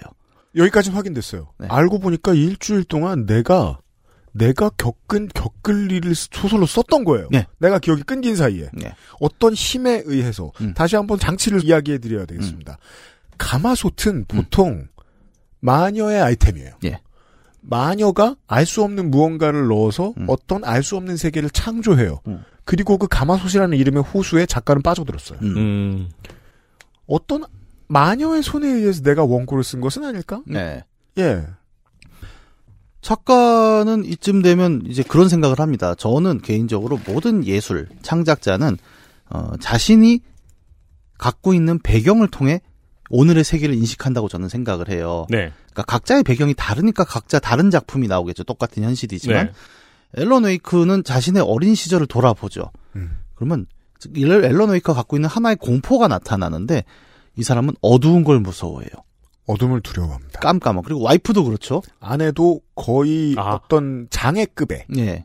문제가 아, 겪 아, 있습니다. 아내도 무서워한다는 줄 알고 아. 아내를 그렇게 무서워하지 않습니다. 어두운 걸 무서워해요. 아. 아내도 그렇죠라고 하시길래 그 어두운 아내를 무서워한다. 아내도 어둠을 무서워해서 정전이 되면 아무것도 못하고 얼어붙어요. 음. 그러니까 아까 우리가 그 얘기를 빼먹었는데 그 별장에서 아내가 정전이 되자마자 비명을 지른 이유가 그거예요. 음, 어둠 자체를 예, 두려워하기 때문에 완전 그 뭐야 포비아가 오는 거죠. 음, 음. 그래서 앨런이 아내한테 그 얘기를 해요. 나도 어렸을 때 어두운 게 너무 무서웠는데 음. 할머니가 그때 자기한테 음. 똑딱이라는 걸 줬다는 거예요. 우리 어린 시절에 저 어릴 때만 해도 방의 조명, 즉 가정집 방의 조명은 똑딱이로 끄고 켰어요. 예, 이 똑딱이가 뭐냐면 야, 옛날 형광등에 보면은 이렇게 딱정벌레처럼 동그래가지고 네. 빨간 버튼은 녹색 버튼이 그렇죠. 이렇게 밀면 밖으로 튀어나오는 저쪽으로. 내보내고 이쪽으로 불러. 예. 네. 고전적인 토글 방식이죠. 네. 온 오프가 한 버튼으로 이루어져 있는. 네. 이 똑딱이가 실제로 전원에 연결은 안 돼 있는데 할머니가 그걸 쥐어주면서 어둠이 너를 덮치면 이 똑딱이를 켜라. 음. 그럼 마음의 빛이 켜져서 다 물리쳐줄 거야라고 아, 해줍니다. 피제 스피너 같은 느낌이군요. 그런 느낌이죠. 그래서 아내한테 그걸 선물해줘요. 음. 그리고 실제로 아내가 그걸 통해서 꽤 안정을 찾죠. 음. 그게 앨런 웨이크가 갖고 있는 경험이란 말이에요. 음. 근데 앨런이 그 경험을 통해서 자기가 지금의 어떤 미스테리 소설을 썼는데 그게 현실에 왔죠. 이제 이해가 되는 거예요. 저 어둠이 어디서 왔는가. 음. 자기 내면의 공포였던 거죠. 음. 네. 이 세계관의 주요한 대치 하나를 보셨습니다. 음. 빛과 어둠. 네. 그러면 이제 앨런은 여기서 이제 아까 얘기한 핍진성의 문제를 떠오르는 겁니다. 그럼 이 어둠을 물리칠 무기가 뭐겠느냐는 거예요. 똑딱이. 나- 똑딱이. 네. 네. 그러면 이 세계 어디서 내가 똑딱이를 찾으면 되는 거 아니냐. 음. 그럼 이 어둠을 한 번에 날릴 수 있는 그게 어, 핍진성을 가진 deus ex machina가 될 수 있다. 음. 그럼 그거 이마트에 가서 사면 되는 거 아니냐? 그건 투명 드래곤이죠. 그렇죠. 그렇게 쉽게 되면 안 돼요. 네. artifact가 된 거예요, 똑딱이가. 음. 그러면 이제 그 artifact를 찾아 헤매는 모험으로 이어지겠죠. 음. 그래서 이제 쭉 찾아가다 보면은 이 마을에 사는 약간 정신이 나간 듯한 할머니를 하나 만나게 돼요. 게임 시작할 때 처음 등장합니다. 예, 그 저기 오 디어 식당에 앉아갖고 어두운 곳에 가지 마, 막 이런 분이 있죠. 어두운 곳에 가지 마. 그리고 계속 온 동네 돌아다니면서 불을 껐다 켜보면서 예, 전군 전등 고장 나면 안 돼. 이런 네. 말 하고 다니는 할머니가 계십니다. 예. 그러니까 빛에 집착하는 할머니였던 음. 거예요. 음. 이 신시아 위버라는 이 할머니를 만나게 돼요. 음. 이 할머니는 이 어두운 세계에 많은 것을 알고 있습니다. 어두운 곳에 오래 있으면 결국 어둠이 나를 덮칠 거야 해서 어느 정도냐면 심지어 수력 발전소 옆에 살아요. 아, 가장 좋은 전력으로 가장 밝은 빛을. 네. 나중엔 아예 수력 발전소에 삽니다. 거기에 기지를 만들어서 전구를 막 수백 개를 깔아놓고 와. 주기적으로 번호를 매겨서 어얘 다 됐어. 음. 계속 갈아요. 어. 어떤 경우에도 어둠이 자신을 덮칠 수 없게. 음. 그리고 아, 이나 플레이한 지 오래돼갖고 똑딱이를 결국 거기서 봤죠. 똑딱이를 보관하고 있습니다. 예, 이 그 할머니 할머니가 갖고 있어요. 네. 그 어마어마하게 거대한 금고를 만들어서 그 똑딱이 하나를 보관하고 있던 거예요. 네. 여기서 알 수 있죠. 도둑이라는 걸. 이 도둑이고 이 도- 동네 할머니가 대체 앨런 웨이크가 쓴 작품 그리고 음. 앨런 웨이크의 경험에서 생긴 앨런 웨이크 머릿속의 세계관을 어떻게 수십 년 전부터 알고 이 그쵸. 준비를 했지? 신기하죠. 작품 안에 너무너무 현실적이어 보이는 캐릭터가 있는 거예요. 음. 그래서 현실과 구분이 안 된다는 게 게임 속에 펼쳐지죠. 왜냐하면 네. 현실에서 내가 이 할머니를 만났는데 네. 나중에 중요할 때 보니까 내 머릿속에 있는 세상에 이 무슨 일이 있는지 다 알고 있어. 네. 이 나에게 할머니가. 있었던 이상한 일은 일주일 전인데 네. 이 할머니는 수십 년 전부터 이걸 준비해 왔다고. 평생을 바쳤어요. 음. 음. 알고 보면 그 할머니의 평생에도 앨런 웨이크가 쓴 사건 사고들이 들어가 있어요. 약간 너의 이름은 같기도 하네요. 등장인물들이 앨런 웨이크라는 사람이 만들어낸 마을일 수도 있다는 거죠. 음. 네. 그리고 이게 혼재하는 게 이 게임과 이 세계관의 매력입니다. 네. 현실인데 작품 안에 있고 네. 작품 안에서 현실에 영향을 끼치고 음. 네. 제가 옛날에 포로스터의 책을 한번 읽어보겠다고 해가지고 예. 서점 가서 책을 한 권 샀어요. 예. 기록실로의 여행이라는 제목이 재밌어 보여가지고 네. 샀는데 읽어봤는데 무슨 소리인지 전혀 모르겠는 거예요. 책이. 네. 나중에 서평을 보니까 이게 나중에 작가가 자기가 소설에서 지독하게 굴었던 인물들이 나와서 소설가를 괴롭히는 내용이었던 거예요. 네. 그러니까 모든 소설을 다 읽어야 재밌게 읽을 수 있는 소설이었던 거예요. 네, 정확히 앨런 웨이커의 액션은 그 이유로 기인합니다. 작가가 아무렇지도 않게 죽였던 캐릭터들이 음. 작가를 죽이러 쫓아다니죠. 그쵸. 예. 어, 그리고 막 계속 이상한 소리 하죠. 막. 음. 네. 저는 그 첫 번째 보스였나? 음. 그 산지기, 벌목, 네. 벌목 아저씨. 아 그렇죠. 그것이 막 헛소리예요. 음. 예, 여러분 공원에선 불을 내시면 안 돼요. 뭐 이런 거라면서 네. 계속 날 죽이려고 합니다. 음, 죽여 살인은 돼요. 방어는 안 되지만 살인은 모모는 됩니다. 오메가 3에 좋고 노르딕 워킹은 건강에 좋아요라고 자꾸 얘기합니다. 네. 그래서 앨런 웨이크 원에서 설명해 줍니다. 이 캐릭터들은 실제 목숨을 빼앗겼는데 목숨을 빼앗기기 직전에 습관적으로 하던 말만 음. 사후 경직처럼 남아 있다. 네. 그래서 말을 하죠. 네.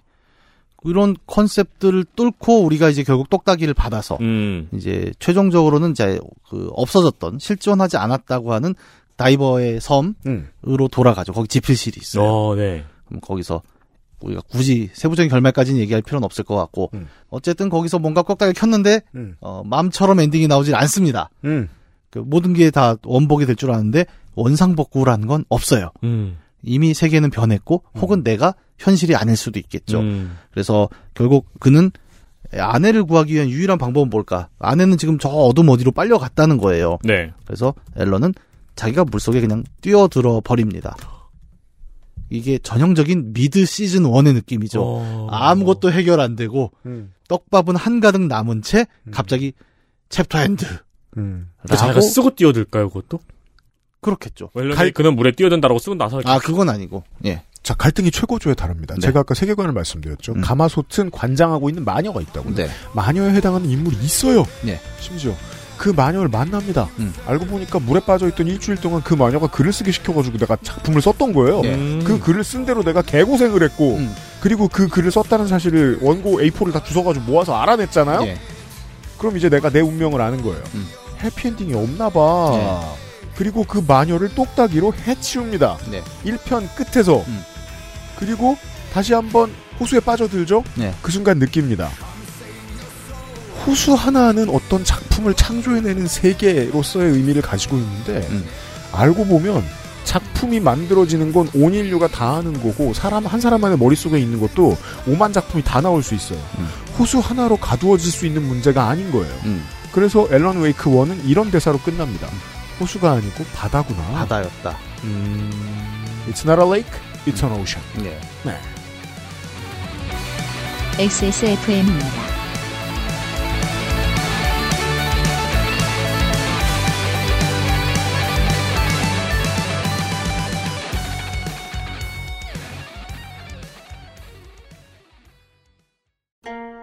어, 67년이었지 아마 종로의 작은 한의원이었어.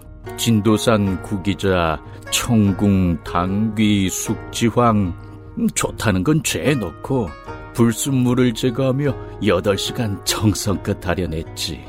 임금님께 올린 그 방식 그대로 말이야. 부드럽고 달콤한 전통의 쌍화차. 요즘 사람들은 그걸 더 쌍화라 한다지. 현대인에 맞춘 프리미엄 한방차. 더 쌍화. 콕 집어 콕. 좋은 원료를 쓴 김치를 만들 시간이 없을 땐 콕 집어 콕. 배추, 무, 고춧가루, 생강, 전부 국산. 다시마, 홍합, 표고버섯도 아낌없이 쓰죠. 그러니까 김치가 생각날 땐 콕 집어 콕.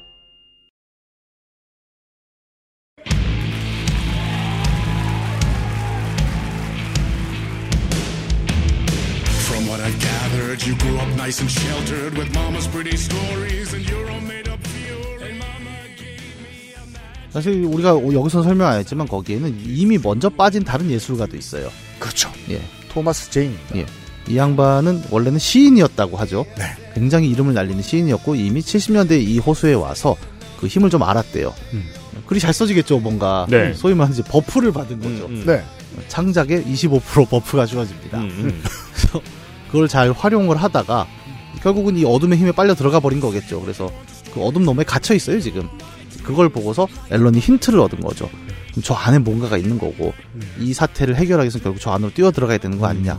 처음에는 그런 시도도 해요. 그러니까 그럼 토마스 제인이라는 이 작자를 자기 소설의 조력자로 등장을 시키죠. 그죠. 그러면서 나를 돕는 형태로 막 아. 하는데 그래도 안 풀리는 거예요 결과적으로 그래서 최종적으로는 내가 저 안에 뛰어 들어가 버리겠다 음. 라고 해서 1편이 끝나게 됩니다 네.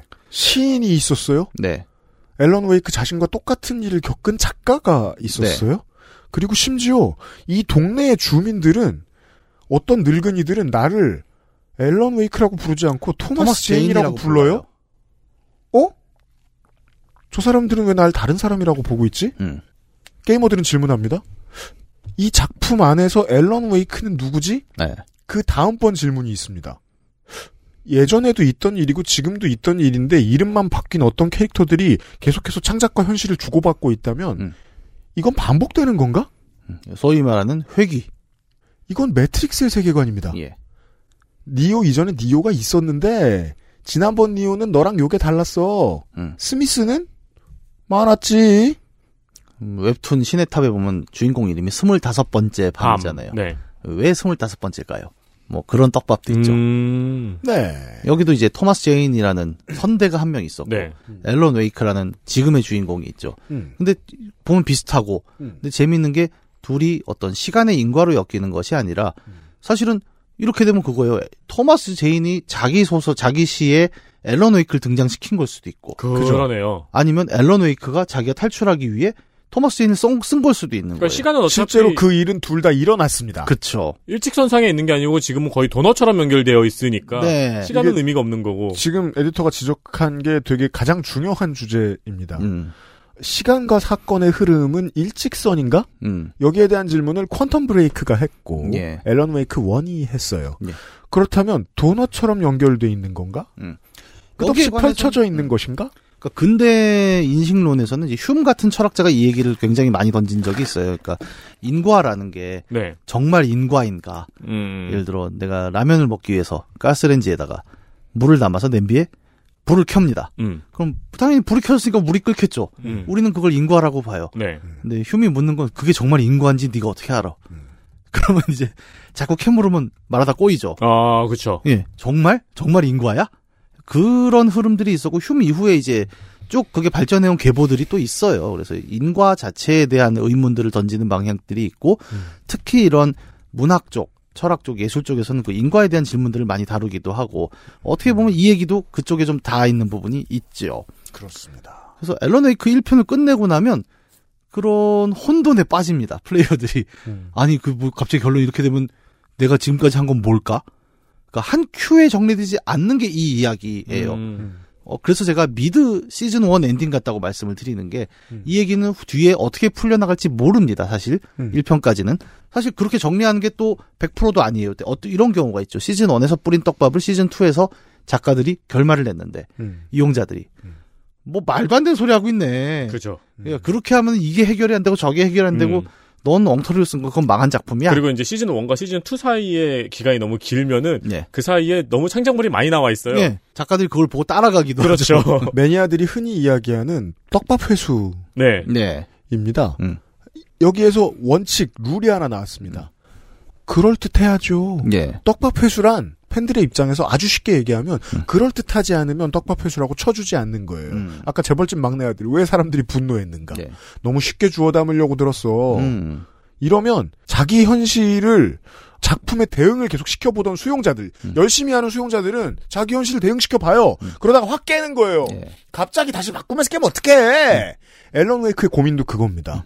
현실에 영향을 준다는 건 알겠어. 근데 현실에 영향을 주자면 떡밥 회수를 지대, 제대로 해야지. 음. 여기에서 우리는 어, Remedy Connected Universe가 가장 열심히 그 건드리고 있고 가장 최선을 다해서 만지는 분야. 음.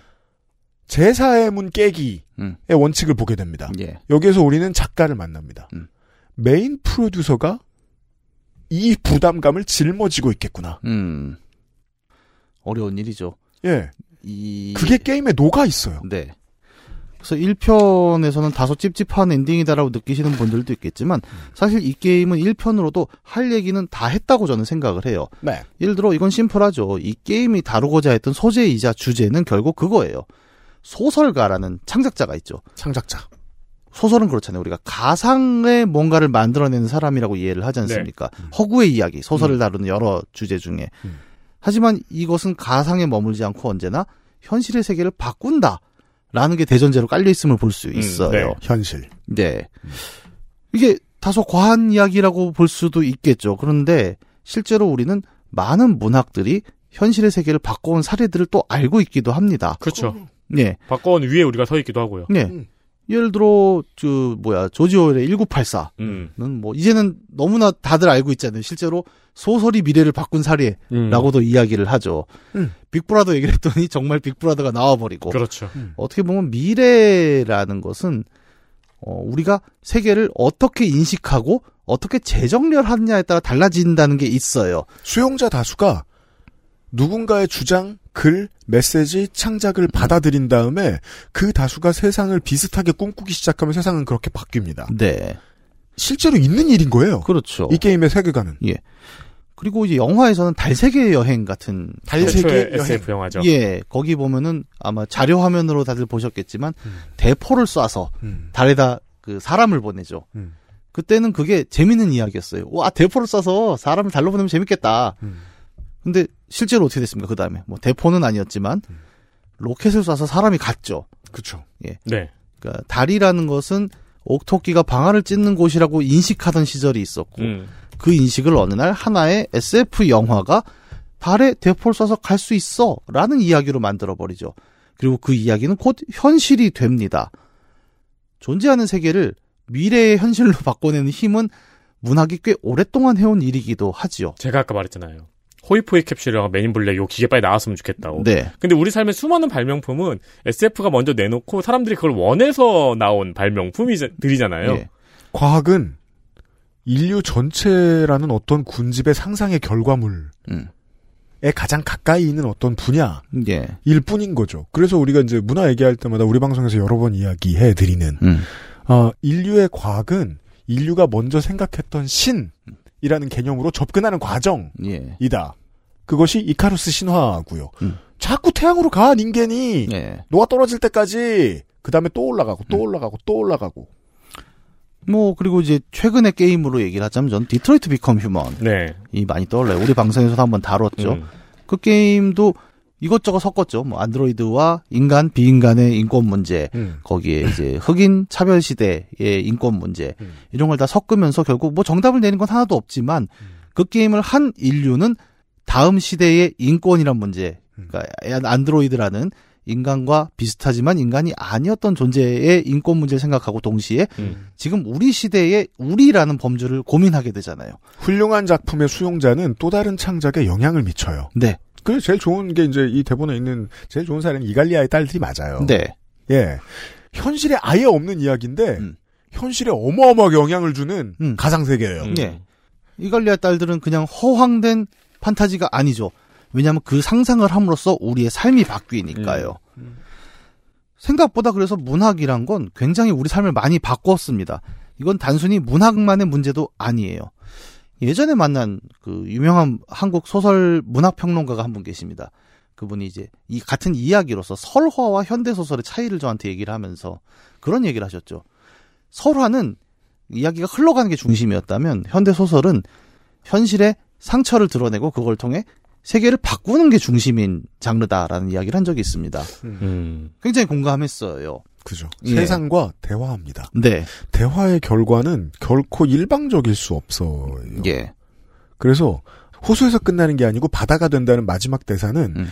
앨런 웨이크 1의 DLC인 앨런 웨이크 American Nightmare에서 이렇게 설명이 됩니다. 음.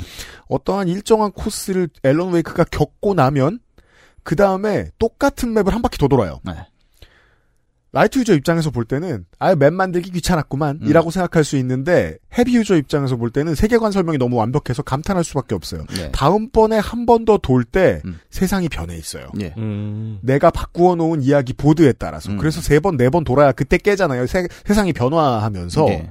이 바다는 룹 계속되는 반복을 의미합니다. 그리고 그 룹에는 현실과 룹의 한 끝에는 현실, 룹의 한 끝에는 창작이 있습니다. 음. 무엇이 현실이고 창작인지 알 수 없겠죠. 왜냐하면 원형으로 소통하면서 계속 바뀌니까. 와, 그 문장만 따로 떼어서 보면은 무한히 수정을 하는 디자이너 같네요. 네, 맞아요. 디자이너는 수정을 멈출 수 없어요. 네. 작가도 수정을 멈출 수 없어요. 왜냐하면 세상은 계속 굴러가고 음. 수용자는 계속해서 이걸 읽고 나도 그 수용자 중에 하나고 음. 세상은 내가 새롭게 창작한 만큼 변해 있거든요. 야, 그 작업하시면서 듣고 계시는 미대생분들이 갑자기 비명을 지르시겠네요. 뭐 여러분이 10년 뒤에 그거 안 하고 있겠습니까? 어, 저는 이 얘기가 단순히 뭐 지금 소설, 시 같은 문학을 중심으로 했지만 조금 더 확장해 볼 수도 있다고 생각을 하는 게 어, 요즘 그런 얘기 많이 하죠. 인문학이 위기다.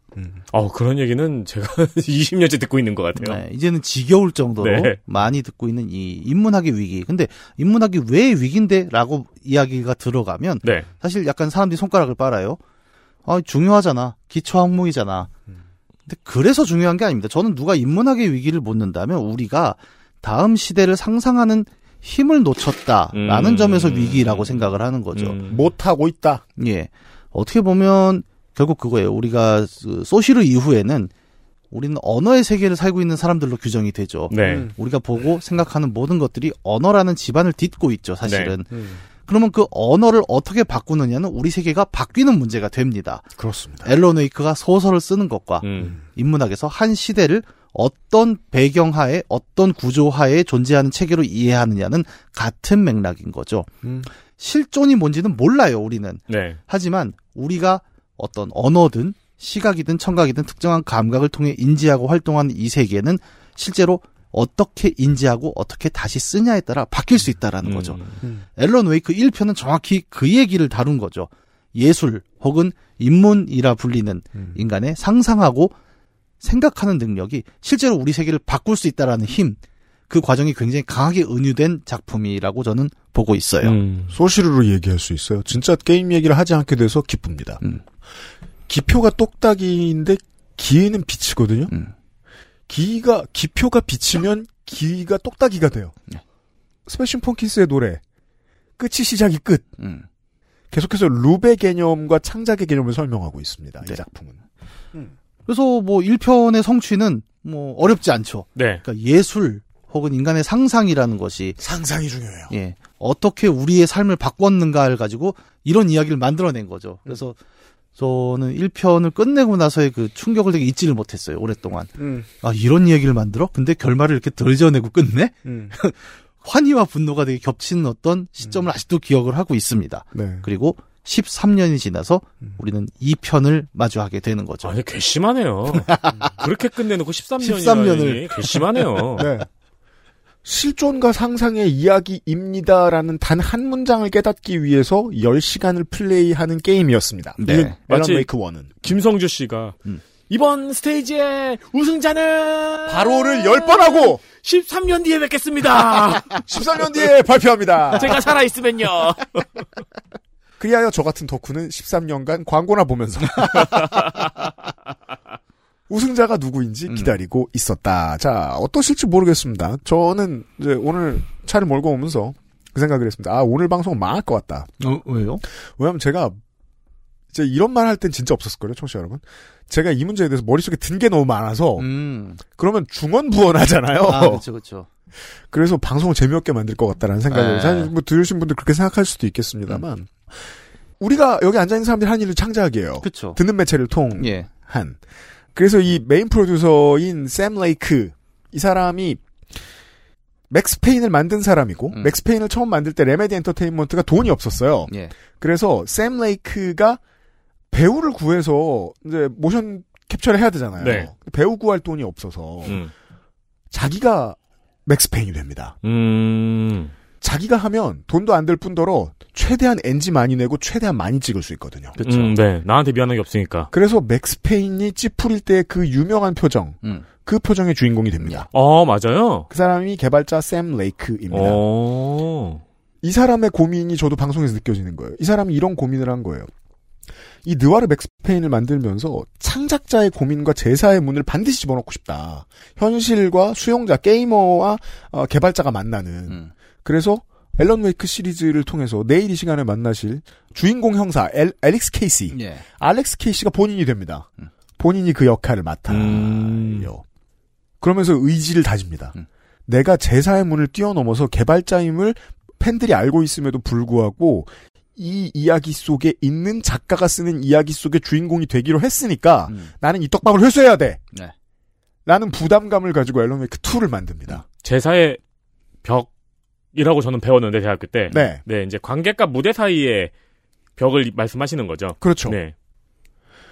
그러면 그걸 회수하는 부담감에 대한 이야기를 방송에서 하면 되겠구나라고 제가 출근할 때 생각했던 기억이 납니다. 네. 그거는 이제 앨런 웨이크 팬덤의 입장이고 아니, 저는 그리고 아까부터 제사의 문이라고 하시길래. 어렵게 한 말인데 무시한다. 게임 안에 그런 문이 있는 줄 알았어요. 아, 예. 그런 아, 느낌은 아니고 실제로는 문이라는 이름을 가진 빌런은 등장합니다. 아, 좀 비슷한 일. 아, 내일 할 건데 알았어. 지금 다 어떻게 알았어, 알았어. 문이, 내가, 문- 문이라는 이름을 가진 빌런이요? 아니, 내가 그- 망쳤어. 아, 그래서 내일 얘기가 훨씬 더 재밌을 거예요. 음. 그렇습니다. 네. 현 야당 대표 지지장. 아니죠. 지금은 원칙과 상식이라고 불러요. 구성원이 4명이라고 하죠. 여러분, 농담입니다. 이 시간에!